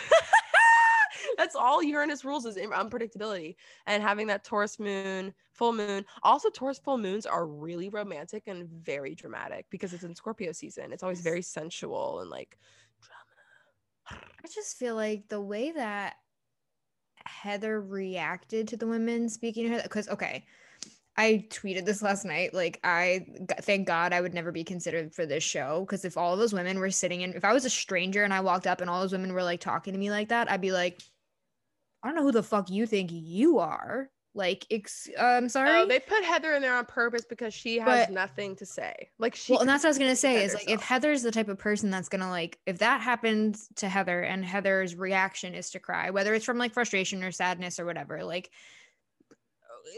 as improper as it is, that's perceived as being weak in the situation. And I just don't get the vibe that someone who would cry in that scenario is someone who's confident enough to get in a car and drive across the country on their own. Yeah, volition. no, this was obviously all planned. So it's stressful to watch this unravel for her like that. It's just unfair to Heather. Yeah, Heather, I'm Um, sorry. For and I will girl. say this too about Heather's chart, and I posted this on the story. Uh, by the time the episode drops, it may have disappeared, but I'll probably stick something on the highlight. But Heather, uh, Heather is a Libra sun, right? But she has sun exactly conjunct, and so conjunct means it's the same sign in the same degree. So like a Leo sun and a Leo Mercury would be conjunct, right? Because they're very close together in the same sign. So she has a Libra Chiron. Chiron in in astrology is the wounded healer and is like Chiron kind of is like a you need to everyone needs to go to therapy, right? All Yeah. human beings, all human beings need to be in therapy, whether everyone can benefit. we like it or not. Chiron in our charts is kind of where we can look to be like, hmm, why should I go to therapy? because again, every human, it's just like our own little flavor in our charts of like, oh, that's something we would probably be unpacking in therapy. So she has Sun conjunct Chiron, which is just like a lot, like that points to me, that points to a lot of insecurities uh, and someone that is very insecure, but also once they grasp the security of themselves, because we all, there is a point that you do we get to heal this. It's a very much like an inner child wound, Chiron. So it's like once you get to heal that, you get to help others to it, and you get to kind of come out really strong on the other side, and it's it's a really nice way of it. And she has sun sun conjunct Chiron, and she posted this post on Instagram about fear and uncovering that and, and dealing with that. And I was like, what, reading it, and I'm like, oh my god, this is peak Chiron. And I posted the story, so everybody go look. It's also she's so dreamy, she's so Libra, she's so Venus. So anyway, um, whatever. Uh, Matt sends her home. I don't even fucking care. Their Is conversation it not exactly what I said though? I'm pretty No, sure yeah. when we when we saw in the preview, I was like, Heather Martin's gonna walk up to the resort, say And something to walk right Matt, and get back out. turned right around. Yep. So um, I do believe that Heather thinks she was going to stay because when he said that she had to leave, she was like, her face went, oh, oh Well, when you have the in of Hannah Well, Brown, the most and when the producers have been telling you that he loves you and has been talking about you this whole time, go speak to him. oh my god, yeah, that poor shitty. girl. So all the women are thrilled that he leaves uh, after he goes in and says there will be no more women joining us tonight. They're all like fucking gleeful. He's never been so hot. Yeah. Mm. Ew, I hate that. Um, and then we go to the rose ceremony, and he uh gives uh Michelle and Piper have roses already from their dates. Yes. Uh, Bree gets the first rose. Rachel gets the next rose. Serena P gets the next rose. Kit, Jessenia, and then Abigail for the last rose. And that means that Chelsea and Serena C go home. R.I.P. To our miss you. Virgo, Virgo Queen Chelsea, and see ya later, Serena C. The Aries, the last of the Aries sons. There are officially no more. Wait. oh my gosh. Bree is the only fire sign left of of the whole army of fire signs. The Very good Sagittarius reigns. Oh no, just a kid, just kidding. Piper is still Piper is there. Yes. um, at this point. Leo. Piper the Leo is still there. Oh my god, hey, Sag and Leo, we still playing it out. What's up? But they said that they Anyway. they were like, yeah, she so she told me that the producers would get like annoyed at them when they'd be talking about astrology because they would have to cut it all out anyway. Anyway, so uh now we get a one-on-one date and Serena P gets it. What? Serena P with a double one-on-one? Oh my god. this is always the point that they give a second one-on-one to somebody who had an early one-on-one and serena p's one-on-one wasn't that early but for some reason i feel like they do this to just screw with people like they just make they Well- make it happen on the purpose. It also is like a very clear indicator that all of the beef that the women have like all every single issue that we've seen in regards to like time or game formatting or whatever had nothing to do with principle and had everything to do with personalities. 100% 100%. because no one upset i mean they were like upset like abigail clearly cared and like just said you know what i mean like women cared that they didn't get the one-on-one but we didn't get any footage of the women conspiring or bashing or talking shit on Serena because she happened to get the second one on one. Like they, they were more like solemn and like sad and like that's oh disappointing, but like uh. okay. Well, because As opposed to, like, OG. Oh. Remember, Serena P's an OG. They can't shit talk her. Yeah. So You gave me a migraine instantly. That is now a tr- OG is now like a triggering. Con- I need to like. Horrible. hold on. Let me just- So whatever. So Serena P gets this one-on-one, and it is a tantric yoga date, which they kind of always do. You know, the show loves a tantric yoga moment. They love to make people get unnecessarily close to each other. Um, I would've loved this. and what? This is like my date. Like this I would love this date too. Oh my god, I would be the guy. I'd be like, fuck yeah, yoga, fuck yeah, tantric. Let's like stare at each other's eyes deeply. And we're such water moons. Oh my god. Um, so literally, we are Okay, so watery. I love, love water it. moon, water moon, water Mercury for me, water Mars too. I'm literally like, how can I stare into your eyes for five straight minutes? She's like, I just want to I swim in Ah, your soul. Yes, let's touch you. I'm gonna touch your face. Just like Let me touch you. Well, isn't she a Pisces? No. Oh no, she's a Scorpio. Uh, I actually am pretty. I'm pretty solid on her moon sign after this. So so Serena P was somebody.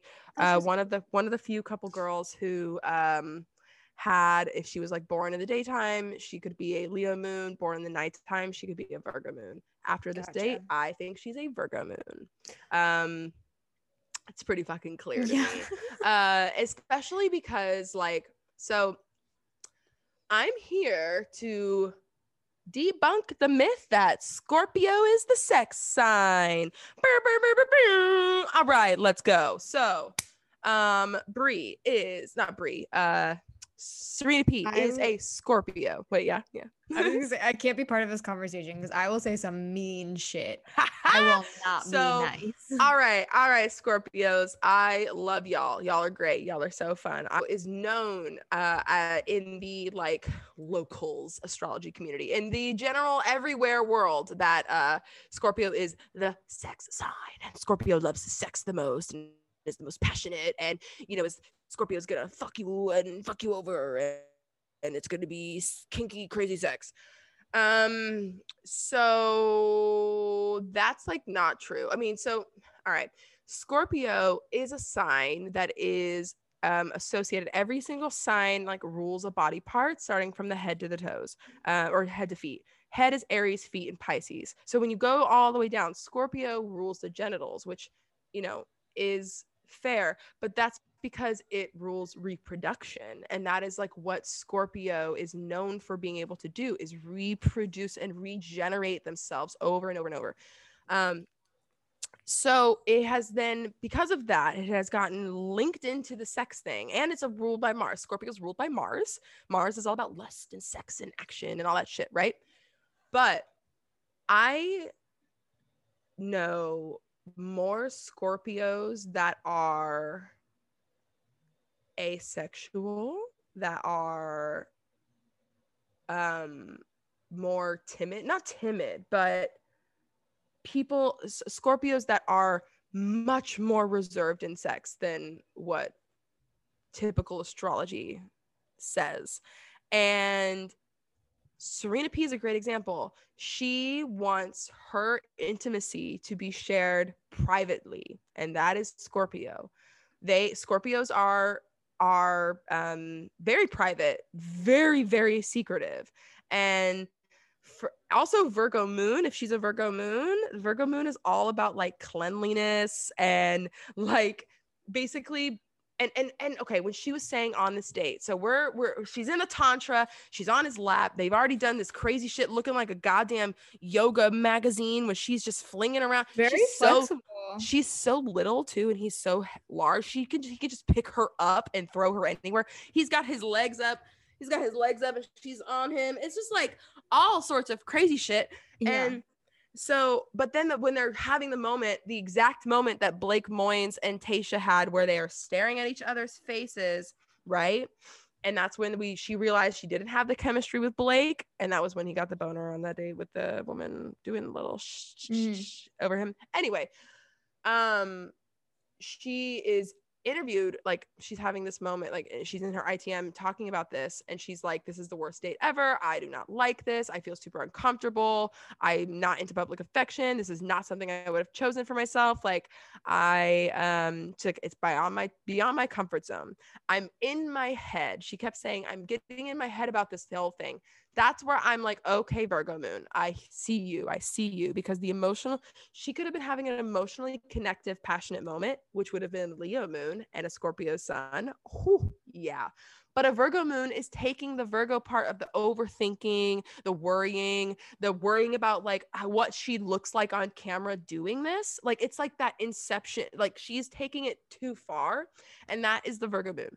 Where and what I think is Virgo moon. She could be a Leo moon, who knows? But I'm guessing Virgo moon. And that Scorpio, yeah, private. She's not interested in doing all this shit on there. But I bet she has some freaky fucking sex. That's all I'm gonna say. That's all I'm gonna say. So anyway, I do think though that like also just kind of like get into it. It's not like you're having sex on camera. Like you're just sitting in his lap, you know?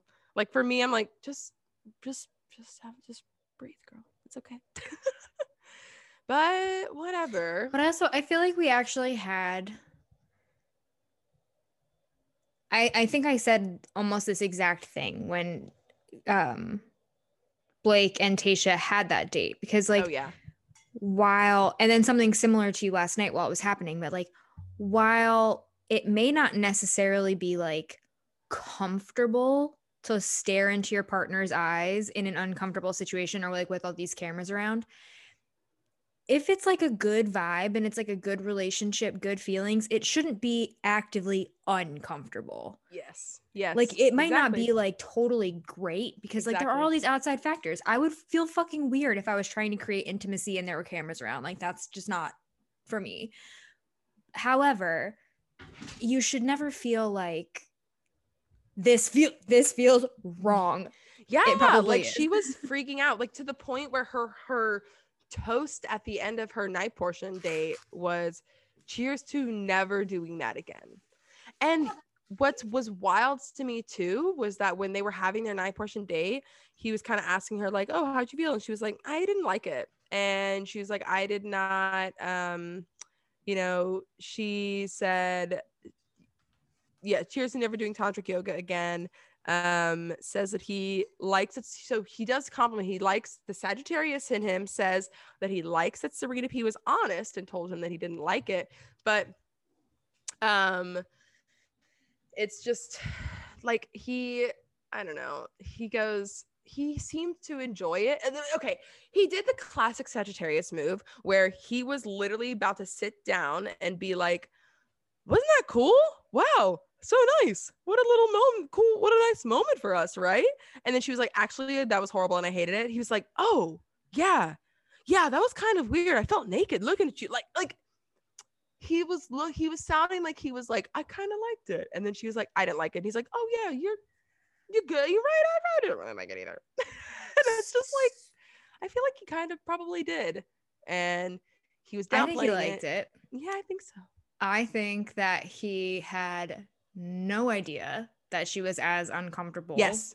Which yes. is also saying something else because exactly. Like, exactly. I can mask my emotions sometimes if I'm like really, really trying.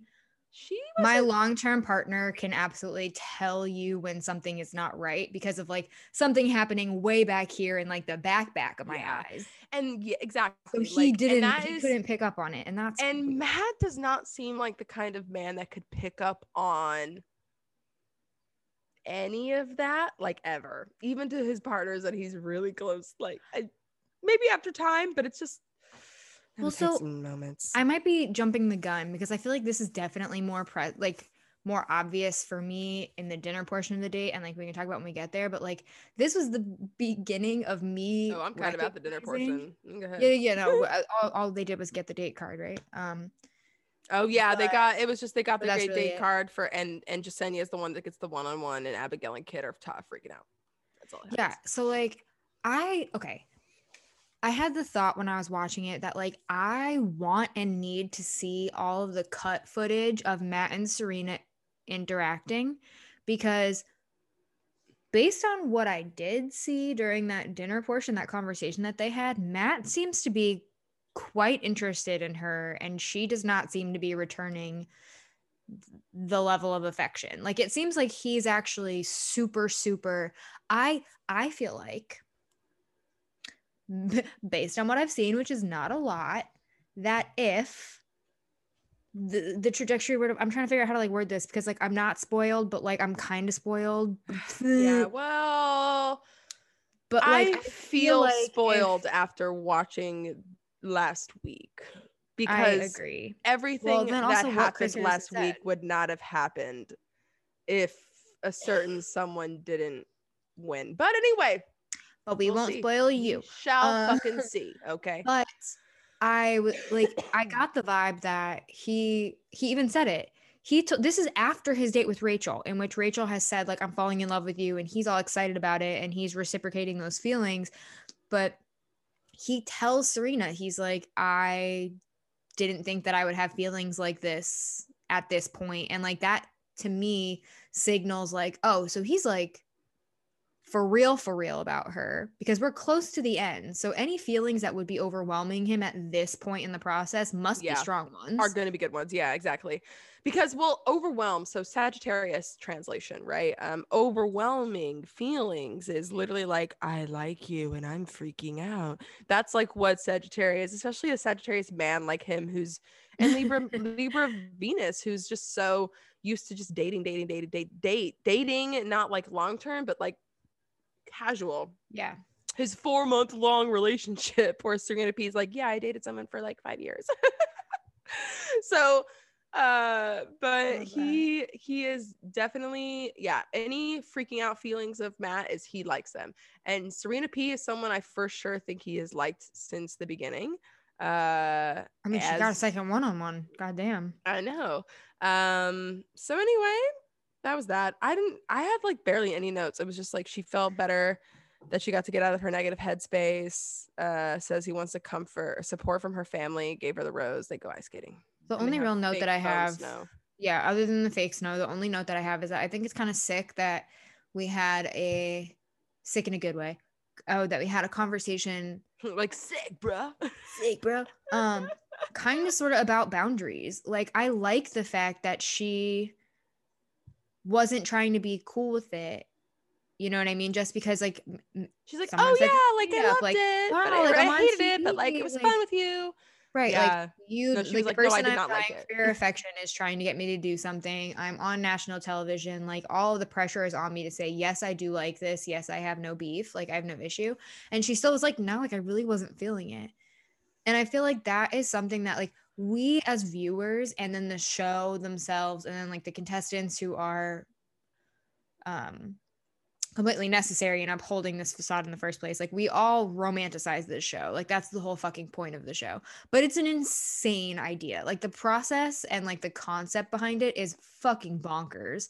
So I think it's like super cool and super dope that we had one of very few conversations like we get to see of them being like of- honestly like I'm really not feeling what we're doing Yeah. right now. Like this was not for me. I like we should do something else. I was actually up until like the night portion when I was really seeing like how much Matt was like kind of at this point I think Matt wants to have sex with her.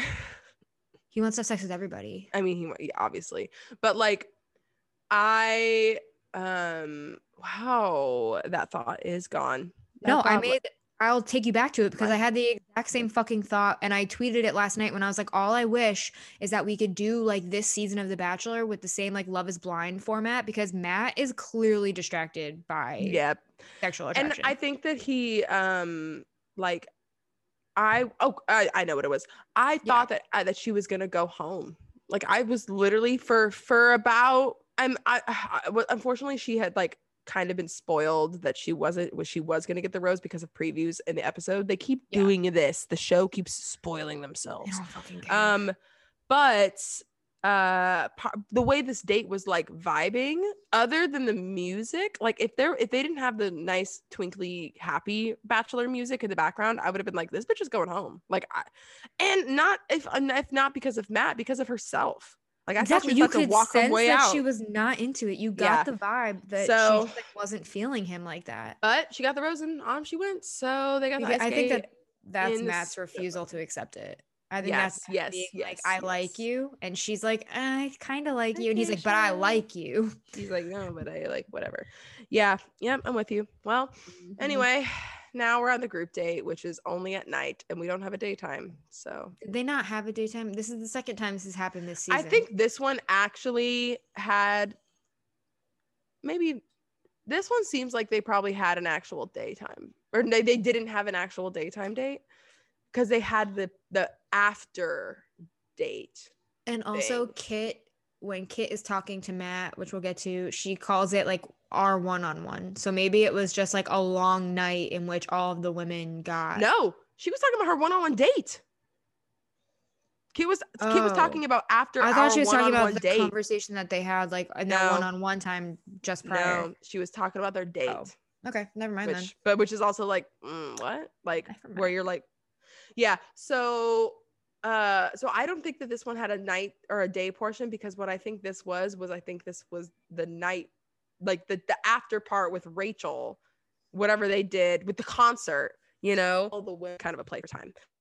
But the group date just happens and it's matt's matt had the peloton was on the peloton moment. They were doing a peloton ad as if there needs a fucking ad um he uh let me see. Oh the converse Bree telling Matt that she quit his fucking her fucking job. Not only did she quit her job, she described it as her dream job.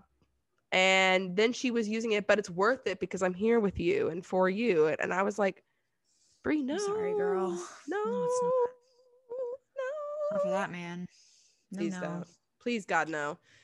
Yeah. So, so I was um horrified by that. Um, but she was. I, I also am horrified that he did not give her the rose after that conversation. Well, that's The only substantial conversation that he had all night. basically, and like that's what's fucking annoying about it is because like he clearly didn't. Mm-hmm. This is one of those situations, and I think it was Peter who did some shit like this too, where it's like Probably. we're seeing that the conversations don't fucking matter because you've decided who you want to spend the rest of the night with. So like I could tell you the right things. I could tell you Yep. everything that you want Yep. to hear and that you do need to hear and like you have already made up your mind and you're not listening to me. So nothing is fruitless. The whole date is fucking fruitless because he sat there and was like, I want to go with Rachel. I'm fucking pissed that they gave Piper Temecula Road, which they were good, whatever. But then they gave Rachel Aloe Blacc. I know. Fuck you guys. The racist gets the actual artist of color. I hate it. and um, he's so he's like of of a different famous. breed of Yeah. like but even just like Fame, the fame. quality of his voice, like the sound that he emits, like the sound he puts out is Yep. angelic But- compared to the other people we've heard on this fucking show. I know. And literally, I'm, I'm just looking through my notes trying to find anything else of substance from these conversations. And it was just like Piper said she was falling in love, wants to meet his family. Abigail spirals. Michelle says that she didn't think feeling this way was even possible. I'm 100% committed to you. Abigail and Oh, Matt talk, and he sends Abigail home. Which, wait, when so Abigail and Matt are talking, and I fucking hated this because I she knew everyone knew that he was gonna send her home. Also, Matt does this thing with his mouth every time he's about to to, to send someone home or to like do something like negative or say something bad or whatever. It's like he puts his tongue up, up, up against his lip, like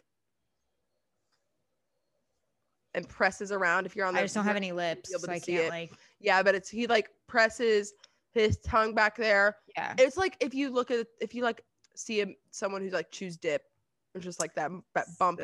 I do the same fucking thing, so I get it. And he just like does that as this like weird moment of, of his thinking face almost.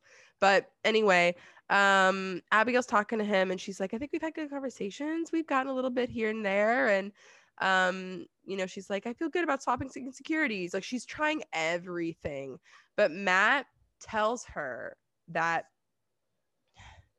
he was so confident with their relationship after I gave you the first impression, Rose, that, oh, it gave me the confidence to explore relationships with other women. And now I like them better. Okay, bye. Like, Straight what the up. fuck was that? What the fuck was that? That was actually the like the most like, like the most heinous not the most heinous. Ugh, God. If I does so was, he does so much bullshit, but like, come on, Matt. Seriously, said it in her exit interview, and she was like, "I'm always the one that makes men realize like that they need someone else better, and then they choose someone Yeah, else." I was just like, "Oh my god!" And it's like I feel really bad because she's a Pisces, and like Pisces. She actually, oh my God, she also said the most Pisces thing ever to him. She goes that she told him that she had been like, she was really picturing, you know, like family and kids and has always been picturing that her whole life. And she finally started picturing Matt in that place of like, oh, I finally started putting you in that fantasy. Literally Pisces. Like she's like, I started putting you in my fantasy and now you're not going to be in it. Yeah. It's just, it was, it was, it was unfortunate. Yeah. And he says that he, even though he was instantly drawn to her, he's got to send her home. And he says that she deserves someone who wants to put you first.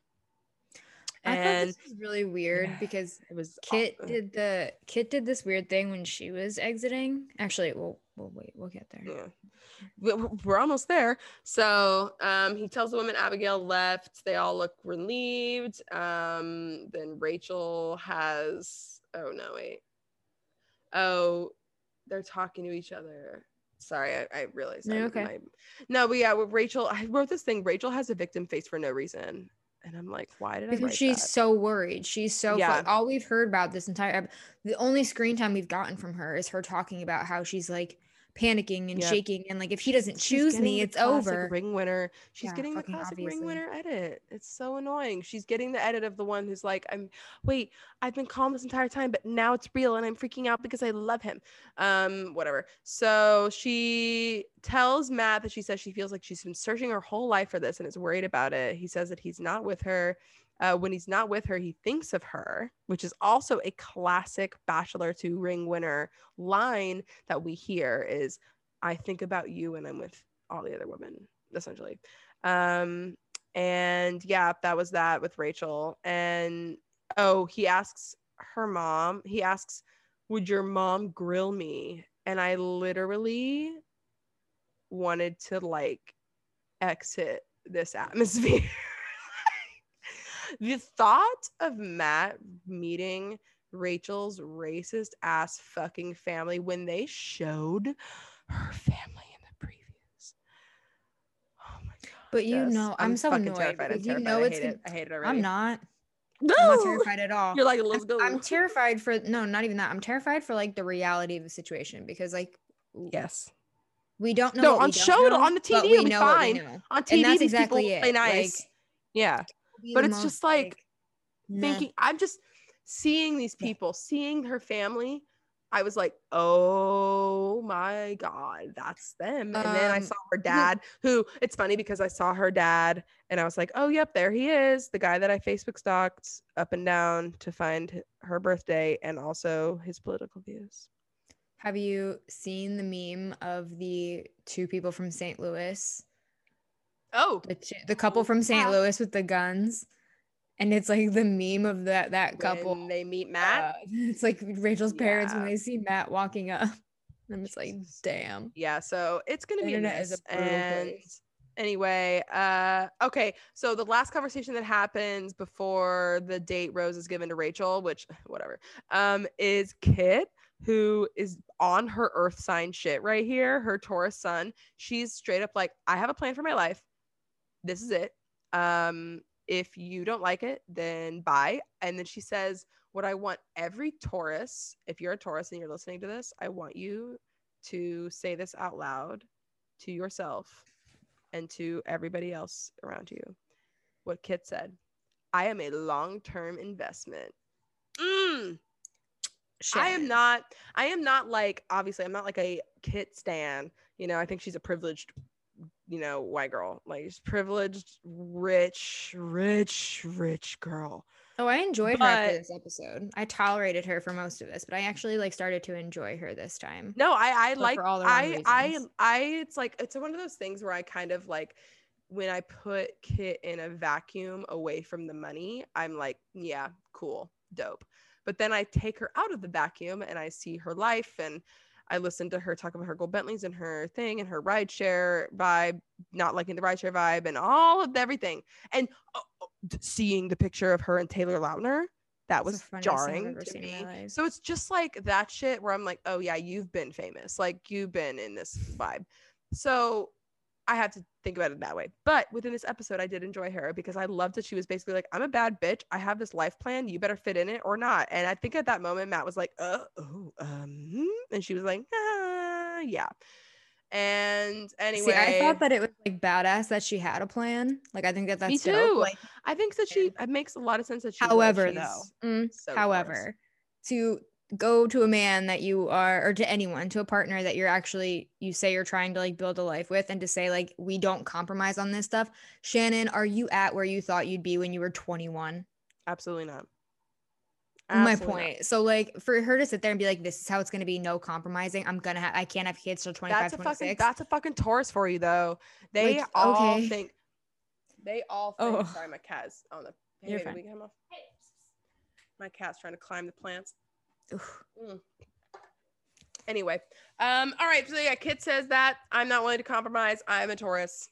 Basically, I just thought that was just the I yeah. she literally i actually i want that i want any of those little sound bites i will not compromise i'm a long-term investment i want that so i can make a taurus meme about it because that is the most taurus shit i've heard her say um anyway so matt gives so fake to me.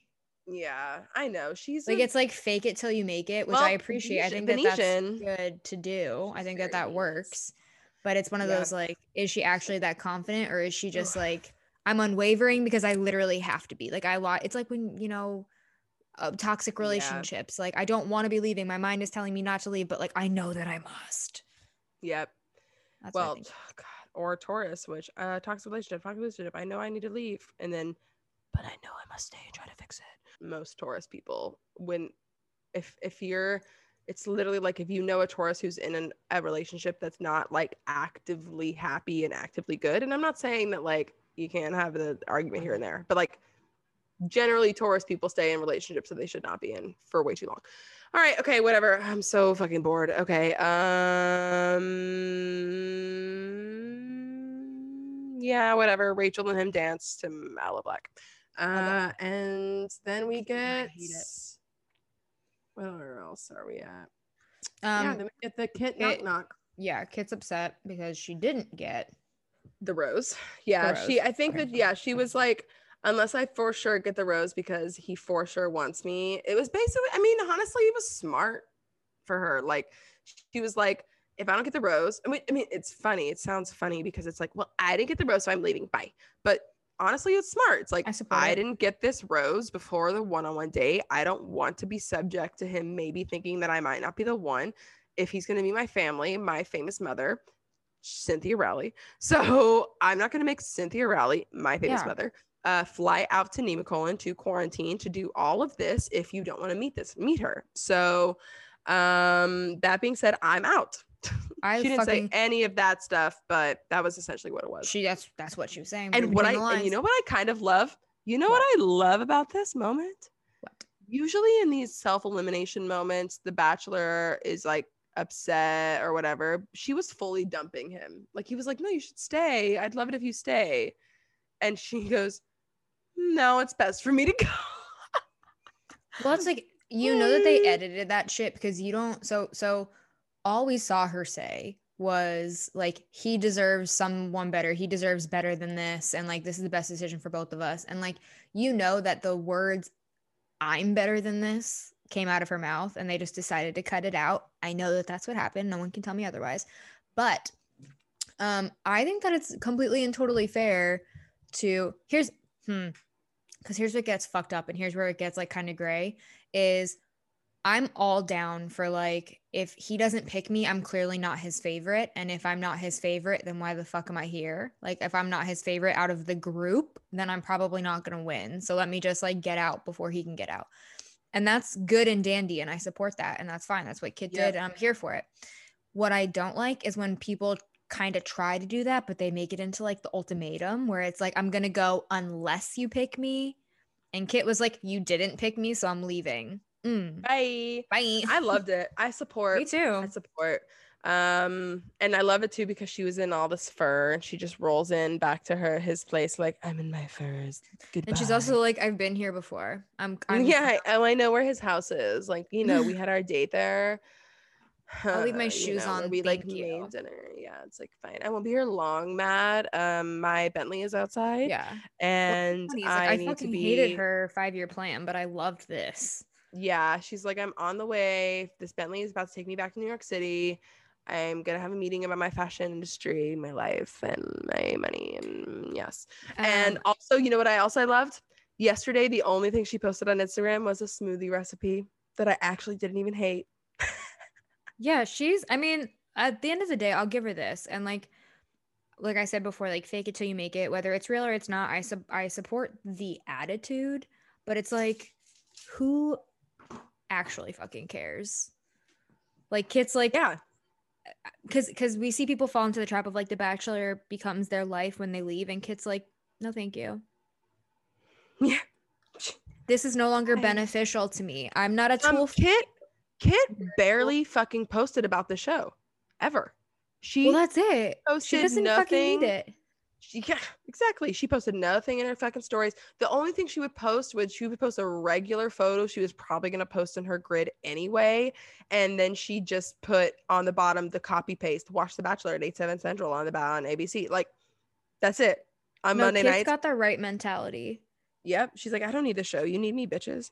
and that's it it's like we see how many people get chewed up and spit out by this show because they're like i need this show so i could be famous and Kit's like no i don't Yeah. She's like, I'm famous. I am famous. Like I know Taylor Lautner. i knew taylor Lautner when Taylor. brunette i still Yeah. wear he's been a family friend Didn't a you see me? I was brunette in that pic.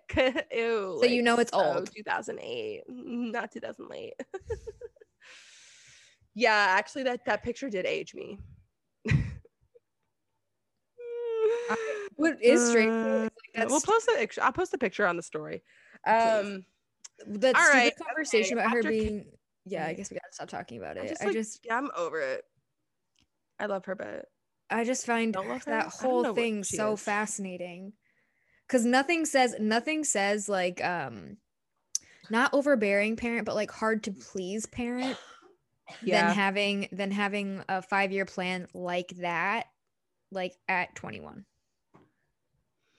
Yeah. Because I get Oh the drive, I get being a driven, I get ambition, but like to be so like I'm going to have kids, I'm it, it's all about my career from here, and then I'm gonna have kids at 25, and it's like you're lucky if you meet the person by 25. So it's okay, relax, take it easy. Yeah, it's fucking not that serious. 25 year old yeah 25 ch- ch- i just okay her plan stresses me out all right me too. um, That's why I'm like, damn, I'm fascinated, but like uh, whatever all right Okay. so Jessenia has her one-on-one day and we get to drift cars and ari is quaking in his boots we had two ari dates back to back we had the bowling date that ari had where ari licked the bowling ball yeah. And last time and now we have the car date. We've never had drifting though. This is new. We've had like racing i think I do like around a track. professional drifter though. that was What a pretty cool job. that right? Like random.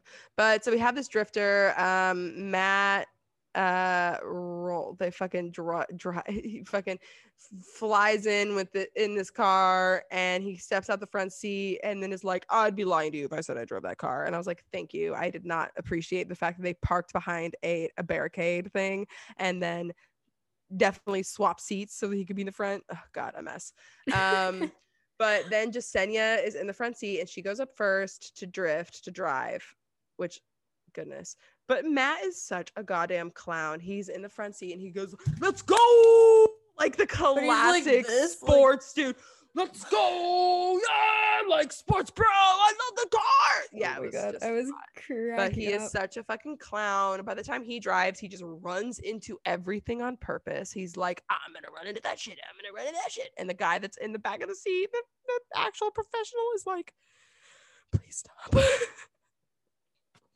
please. Well, I just it's funny to me that they had Jessenia Please. go first, only because like do we trust Matt? Like, do we trust? No, they had to have Jessenia have her moment. They had to make sure we could get Jessenia film.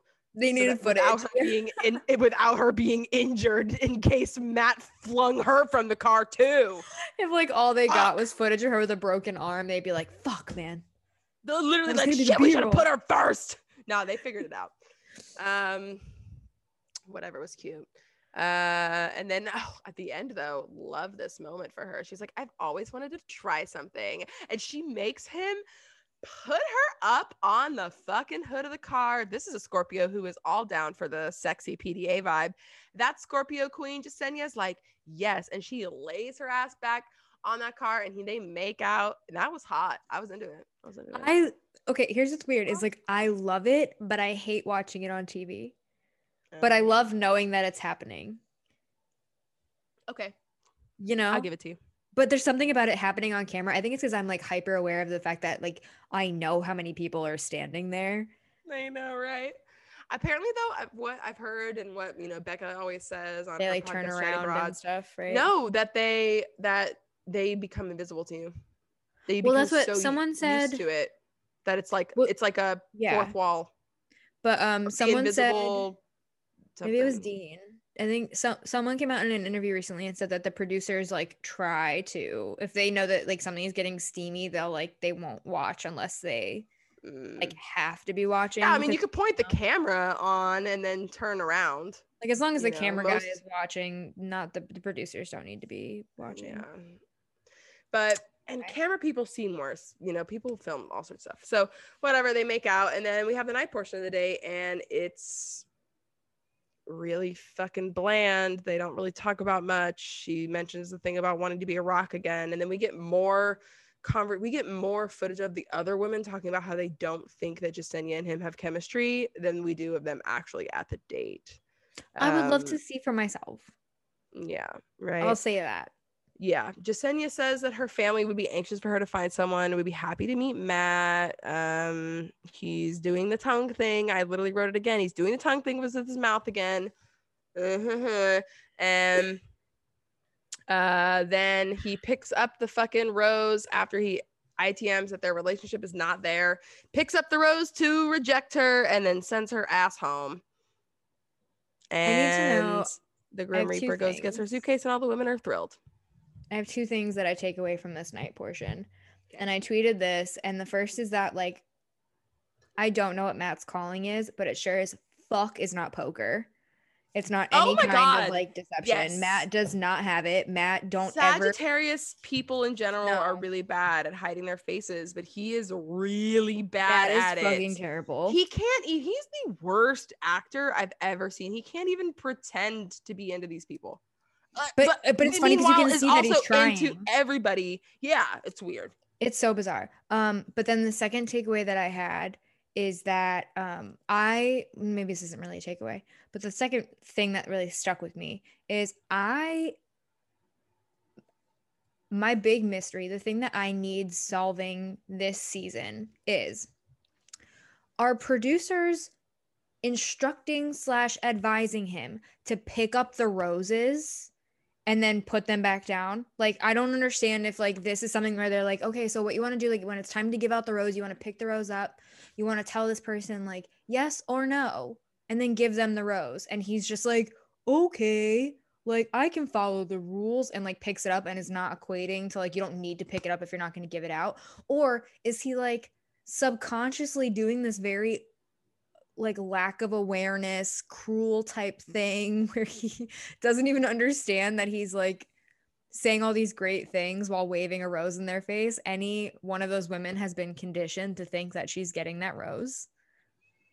And for him to just like put it back down is Absurd. it actually upsets me to watch because you know it's. Because like you said, you can see it on his face. So we know Mhm. when he picks it up that he's not giving it out. And we're like, why are you touching it? yep. Don't touch the rose. Stop. But he uh, rejects her and says that you deserve unwavering love and respect. Oh, and I mentioned that he said unwavering, which is something that Kit said to him that d- fucking knock, knock, knock, knock night before, whatever, where she goes, No, I'm unwavering in this. She said that to him first. that classic Sagittarius, that classic mutable Mercury was like, "Ooh, I learned a new word. I'm gonna use it. I'm gonna use it now. I am also unwavering." So anyway, I can add that says- to my yeah, lexicon. literally. oh my god, mutable Mercuries. That's that goes for Gemini, Virgo, Sagittarius, and Pisces. All four of those Mercury signs are the classic, like, oh, I just picked up a new word, a new word, a new word. I and a word of the day. Simple. simple and it- yeah i gotta repeat it immediately like it was on his mind so yeah that's that and then we have the rose ceremony and piper i had to mention that piper looked so fucking hot. Her her dress was amazing. So gold it was like gold shimmery beautiful. She was just so the leo was stepped out in full form. Uh and i also think that she wore a great dress for her exit. Compared to what the other one, the other women seemed um dressed down comparatively. were and maybe all in was the black. length of the dresses. they were all in black and like what serena was Well, in red or something Stupid no, stupid fucking Rachel was in. Oh God, I hated Rachel's dress, the sleeves. dress. Yeah, the beige sleeves. God, girl, what the fuck? Hate Yeah, I was not down for that. Hate your style. Yep, great. Um, the only dress I had liked on her this season, I liked her green sparkly one shoulder dress. That was like one or two episodes in Rose ceremony dress. I thought it was cute. I can't thought she wore it well. And then one other dress I liked, but whatever.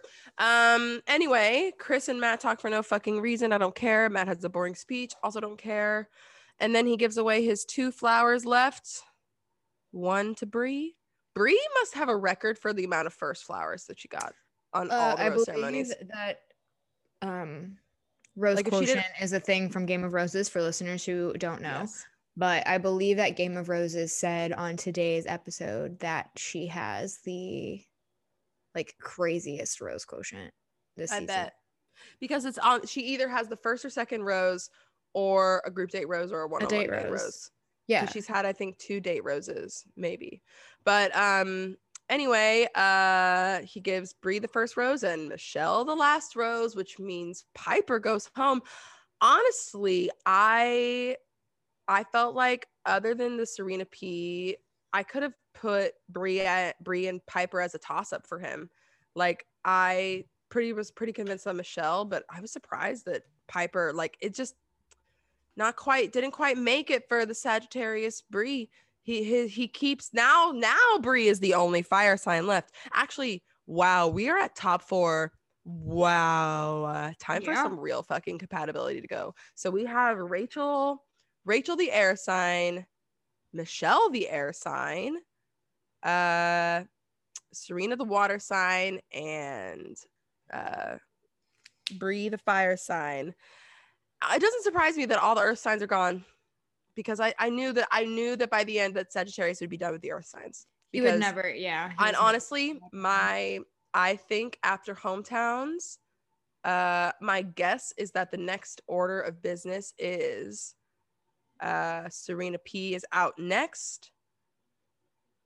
Mm, Michelle is out next, and Bree and Rachel are top two. Which would be literally crazy to me if that was the case, because Bree is a Sagittarius stellium and Rachel's a fucking Libra sun. And I'd have to I need to look at her whole ass chart. I- I-. yeah, I mean, But I'm just thinking about like the astrological compatibility of that stuff is wild because Matt's a Libra Venus and literally they couldn't even. Right. well, I mean, at the end of the day, I can confidently say I don't think he's going to marry any of these women. No. regardless of what the next Absolutely not. calendar year looks like. Hundo P not. Just saying. No, I completely agree with you. Um, she has Venus and Leo and Mars and Leo. Yeah, yeah. I think that. Oh fuck! I don't know. I really want Michelle in the top two. I really want Michelle. That's my my, opinion okay so my opinion of all four of these is that the best astrologically suited for him is michelle and also probably rachel but because i don't like rachel and she's a racist i want it to be michelle but i don't think it's gonna be a british she's got to be picking rachel um but yeah so that was that and uh what is it oh my god serena c what is this this cut at the end uh the credits is like Oh my Michelle god. does push-ups Michelle to pump herself push-ups. up Yes, I it love so it. hot and um serena c like cracks her back like what the fuck that was funny so yeah but all right uh i know what you have in your hand and i um i don't think i'm changing my mind So, okay. Um, what about you I am going to change my mind, ooh uh, but not actually. Like, yes, actually, but not actually. I'm just trying something new this Ah. week, and I'm gonna try it on, and I want to wear it for a bit, see how see it what you mean, I feels. Maybe I'll return it. Um, so your guess, as following, as is tradition, um, is a Sag Moon and Libra rising.